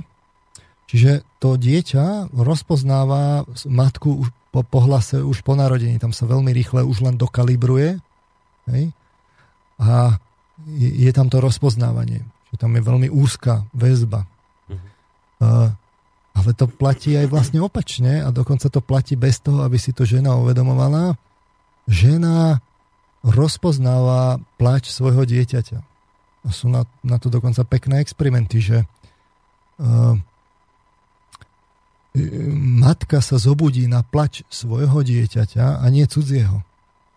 A dokonca sa zobudí, aj keď je v, hĺb, v hlbokých spánkových štádiách, čo, čo je vlastne ako také, taká kvázi rarita, ona sa zobudí ľahko, lebo vy, keď človeka zastienete v hlbokom spánkovom štádiu, tak ho môžete mať aj problém zobudiť. Uh-huh. Uh, čiže tá matka rozpoznáva ten plač svojho dieťaťa bez, bez toho, aby si to tak uvedomovala. Uh, tam za tým je celá tá chémia, uh, už len vôbec akože po pôrode, že uh, dieťa sa narodí a Teraz ono je, je dôležité, že, že aby bolo povedzme priložené na, na, na, na, na kožu matky, lebo tam, tam sú normálne interakcie, aby, aby bolo priložené k prsníku, aby sa pokúsilo vlastne cucer, lebo to si pamätá, tam sú bezprostredné, vlastne veľmi intenzívne zážitky. Tamto dieťa sa začína vlastne okamžite kalibrovať tú, tú bradavku, vlastne ono rozpoznáva aj po tme, E, e, dieťa vlastne už do 45 hodín rozpoznáva podľa čuchu matku. Hm. Hej. Tam potom vôbec v tej úvodnej fáze prichádza, prichádza že to prvé materské mlieko, vlastne ešte nie je plnohodnotné mlieko, ale to je vlastne slúži na to, že to dieťa sa prekalibrováva, že dovtedy malo iný druh výživy a teraz vlastne sa musí celé vnútorné prostredie zmeniť, aby, aby malo výživu takú tú, cez mlieko. Vôbec cez materské mlieko chodia protilátky, tam je celá chémia za tým. Tam sú aj také procesy, že je predné mlieko, zadné mlieko, e, ktoré sa vlastne doplňa podľa potreby, že to, tam, tam je, v tom vzťahu je, proste to je, čím idete skôr akože k tomu narodeniu, tým je viac tej biológie. Uh-huh. Uh, otvorím si vlastne ako knihu napríklad e, e, vývojová psychológie detství a dospívaní od Marie Wagnerovej. A keby niekto mal záujem si vlastne pozrieť, že dieťa rozpozná matku vlastne do 45 hodín, e, rozpoznáva hlas, je schopné vnímať e, tvár matky, pokiaľ je vlastne v takej blízkej vzdialenosti. E, matka sa pripravuje nielen psychicky, ale aj biologicky, tá, tá sa vlastne rekonfiguruje celý ten organizmus. Čiže dokonca dochádza k zmene štruktúry a fungovania mozgu, čo sú vlastne až takmer neuveriteľné veci, že uh, sa dochádza k, k nabudeniu a tlmeniu aktivity, aktivity rôznych e, neuronálnych okruhov, v niektorých oblastiach dokonca k nárastu e, vlastne toho tkaniva mozgového. Hm. E, Čiže vlastne tomu nárastu dochádza šedej hmoty v strednom mozgu, v, v, v, v temenných lalokoch a v kôre predného laloku. Na to sú proste výskumy. E, e, v strednom mozgu sa zväčšuje oblasť hypotalamu, ktorá ovplyvňuje somatické funkcie, substancia nigra, amygdaly, ktorá ovplyvňuje spracovanie emócií a navodzuje po, pocity uspokojenia pre matku.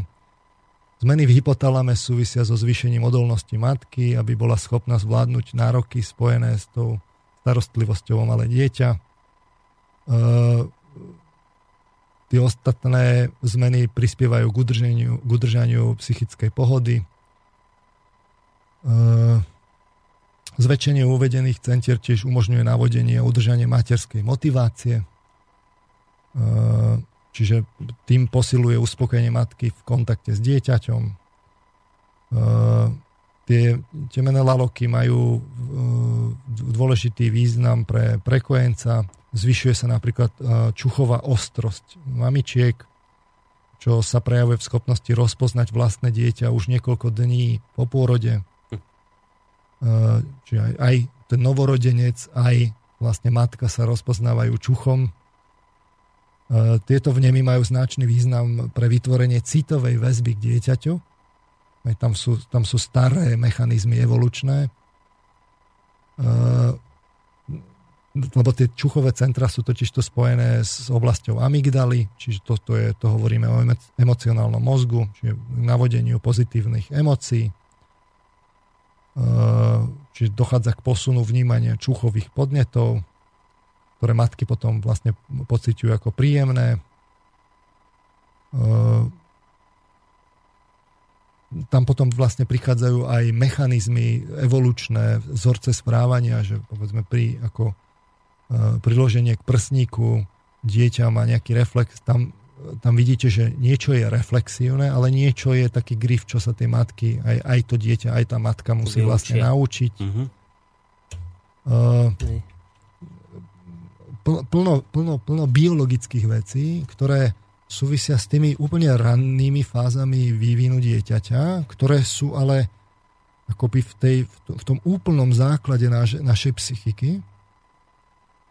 Tam sa potom do mesiaca vytvára vlastne tá väzba medzi tou matkou a dieťaťom, že tam za normálnych okolností už po mesiaci potom, keď matke berete dieťa, to je katastrofa. To, tá, za tým je celá aj táto chémia. Samozrejme dôležitá je aj tá mentálna príprava a tie postoje, ktoré mala tá matka predtým, ale e, to, to sa kombinuje. E, to dieťa vlastne musí nadobudnúť nejakú takú bazálnu istotu, ktorú keď, to, keď, keď by ste toto potom rozpojili, či, čím viacej sa to buduje a zo začiatku sa to buduje hlavne cez tú biológiu a postupne ako keby tými e, to starostlivosťou o to dieťa, čím neskôr to rozstrihnete, tým je to katastrofálnejšie. Mm-hmm. Tam sú potom celé attachmentové teórie v psychológii, že, že ako si vzťah s matkou vlastne berie to dieťa do, do, do dospelosti a má potom vzťah toho typu vlastne s partnerom. Že to si my ani neuvedomujeme, ale proste je to doložené opakovanými štatistickými výskumami, že tam je jasná korelácia. Čiže vlastne akékoľvek prerušenie tohto procesu má pre dieťa proste následky, ktoré si potom pos, po, poniesie celý život. A vy to nemusíte bezprostredne vidieť. Mm. Môže to byť niekde skryté, metamorfované, transformované v nejakých neurotizmoch, náklonnostiam k depresiám a tak podobne. Čiže v podvedomí to niekde ostáva. Niekde to tam, niekde to tam mm-hmm. zostáva. Čiže ten vzťah tej matky a dieťaťa vyrastá z tých biologických základov a čím bližšie k narodeniu, tým je ten vplyv biológie väčší, ale, ale čím idete ďalej, tak tým je to viacej v základoch a to sa vlastne nesie a tá väzba sa tam vytvára. Čiže dieťa potrebuje matku a, a, a, a biologickú matku. To tam je, to, to je bez diskusie. Uh, ale dieťa potrebuje aj, aj vlastne otca Totiž to, lebo tam je práve dôležité to, že, že e, nejde len o to, že, že kto sa vlastne o tú matku s tým dieťaťom postará, aby sa ona mohla plne sústrediť na, na tú starostlivosť o to dieťa, mm-hmm.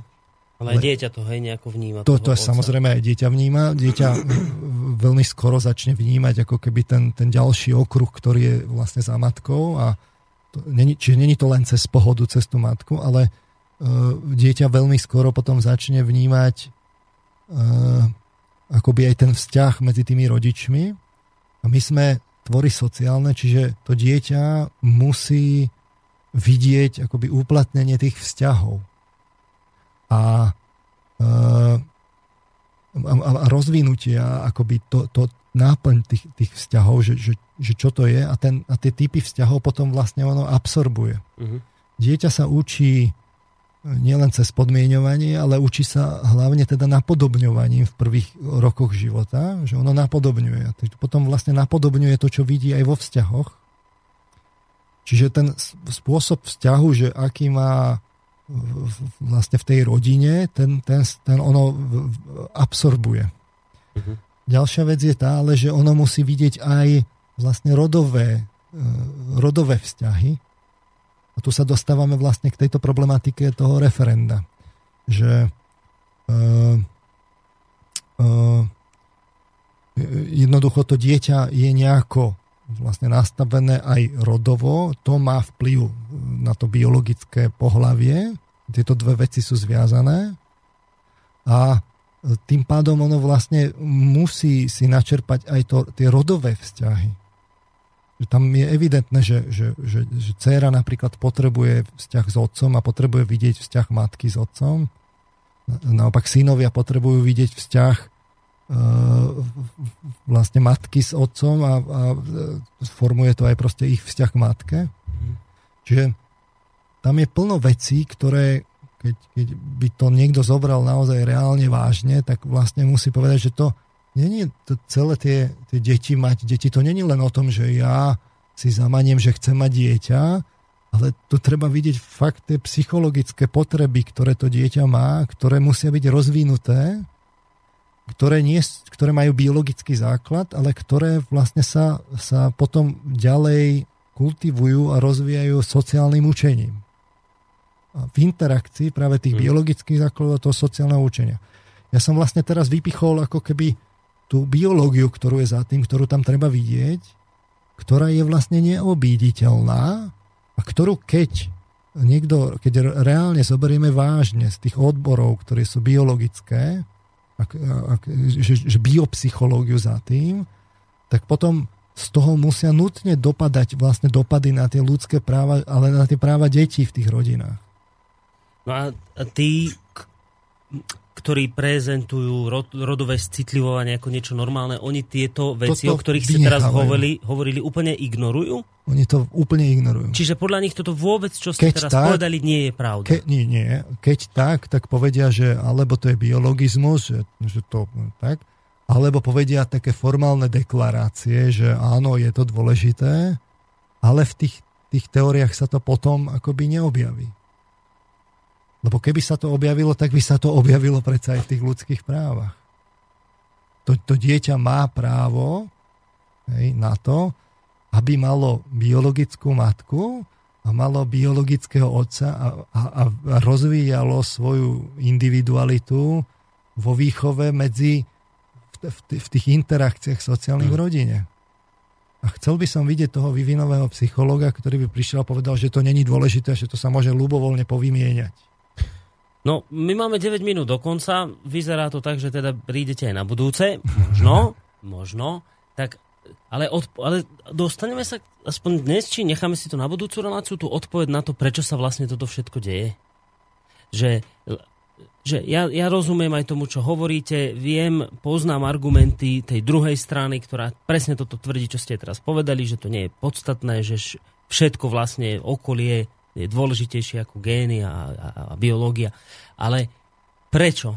No ja si myslím, ale to rovno hovorím ako hypotézu, neviem to nejako systematicky zdokumentovať, ale ja si myslím, že tie nadnárodné oligarchie, oni vlastne majú záujem tlačiť tie ľudské práva, aby, lebo majú záujem vlastne zjednotiť tú Európu a vôbec zjednotiť si to nadnárodné prostredie a tým pádom vlastne v konečnom dôsledku v istom čase museli zistiť, že, že akoby vnášanie takej agendy, ktorá vytvorí novú identitu tým ľuďom a, a naopak je v rozpore ako keby s tými národnými a kultúrnymi, vlastne ženie ako keby tých ľudí do tej, do tej, do tej spoločnej ohrady, kde môžu vládnuť oni.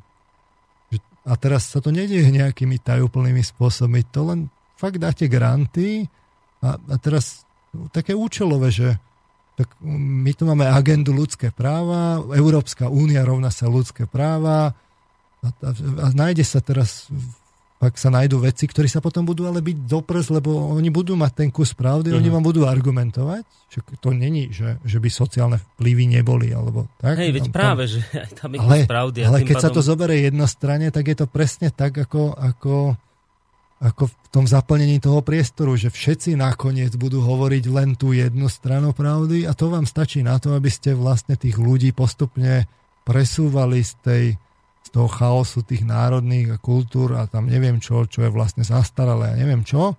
A tradičná rodina, čo to je, to je vlastne sociálny konštrukt a tak ďalej.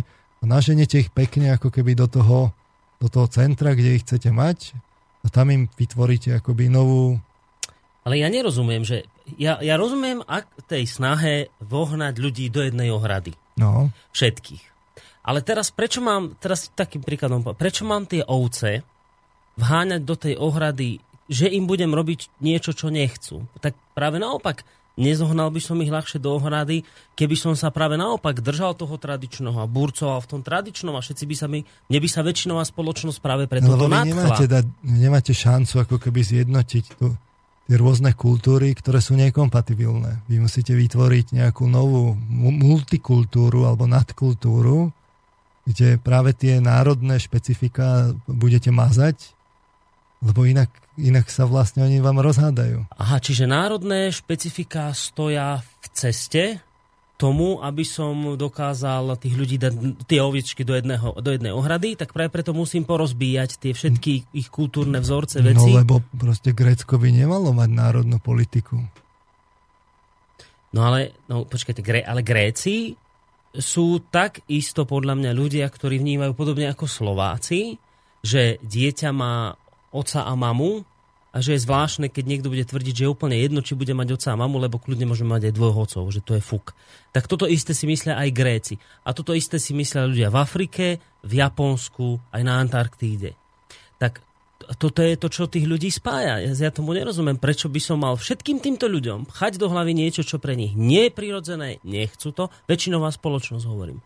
Ani v jednej krajine to väčšinová spoločnosť nechce a nejaký, nejaká Godzilla, teda ako to hovoríte vy, tí mega oligarchovia, si vymyslia konštrukt, niečo, s čím nikto na, ako nesúhlasí. Ale to je len a otázka, to je len otázka mediálneho opakovania a vlastne sociálneho inžinierstva. To, to teraz akože ešte stále nesúhlasíme, ale zadratujte to do zákonov, stále to opakujete dokola. Naviac to tiež není tak, že to by bola úplná hlúposť, lebo tie ľudské práva, kto by sa za ne nepostavil. Hej? Len keď ľudské práva sú potom ako keby e, príliš prebujnele a není to korektne ponastavované, že sa teda tie biologické potreby toho dieťaťa a biologické základy tej psychiky nezoberú do úvahy, že to tiež patrí teda k tým ľudským právam, tak vám to z toho vyjde. Ja rozumiem, že sa to predrátovať dá. Veď ste to vysvetľovali v niekoľkých reláciách, len stále nerozumiem, Prečo by to mali takto komplikovane robiť, keď tých ľudí viem nahrať tie ovečky do košiara Neviete. na niečom, čo ich spája? Neviete. Viem, lebo všetci lebo oni si... sa stále rozhádajú na tých národných kultúrach. Veď to je celý problém Európy, nie? Že stále sa dohadujú. No ale oni sa nebudú už hádať na národných kultúrach, keď im tu, keď budeme keď mať dve, dvoch mať, otcov, tak sa nebudú hádať. A ako to, aký to má súvisť dvaja otcovia vychovávajúci dieťa, však stále bude mať nejaký kultúrny rozdiel medzi nami, nie?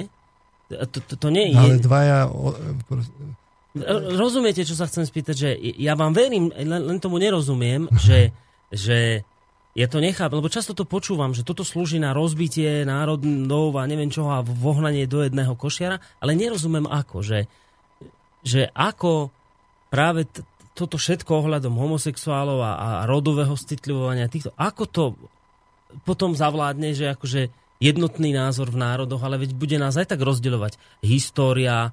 Naše... Nebude žiadna história. Jak nebude? No, ne, no nebude história. Není dôležitá tá história, lebo kto by sa identifikoval s tými národnými históriami? Bude veľká de facto čierna diera, ktorá bude historickými faktami a nikto sa s tým nebude stotožňovať. Čiže počkajte, ak to dobre chápem, čiže, čiže inak hovoríte, že ak chcete akoby vymazať ľuďom z, z hlav všetko, čo, kvôli čomu by sa vám vzájomne rozhádali, tak stačí, keď im vygumujete alebo nejako zozmizikujete niečo tam v tom v týchto rodovo... to staré nahradiť niečím iným. Hej, čiže v tomto prípade poviete, že tá národná identita a národné kultúry stoja v ceste ľudským právam a vy budete jednostranne zdôrazňovať niektoré ľudské práva to budete hustiť do tých ľudí a časom sa to poddá. A a toto, čo ste teraz povedali, je univerzálny zmizik na to, že jednoducho sa zgumujú sa potom tým pádom je to tie jeden, pnutia, jeden ktoré... Jeden zo zmizikov, no? Jeden zo zmizikov. Dobre, teraz tomu začínam rozumieť, ale bolo by fajn, keby ste mi to ešte prišli dovysvetliť na budúci týždeň, lebo musíme končiť, lebo už tu pán psychiatr pobehuje, neviem, či si pre nás nejde. Ďakujem za pozornosť. A ja, ďakujem, a ja ďakujem veľmi pekne, rozlúčime sa pesničkou a teda uvidíme, že že či aj na budúci týždeň. V každom prípade dáme vám vedieť, takže pán doktor Peter Marman z Univerzity Komenského a spolu s ním aj Boris Koroni sa s vami v tejto relácii lúčia, ale ja ostávam ďalej, lebo o malú chvíľku pokračujeme v relácii opony. Takže majte sa pekne, do počutia.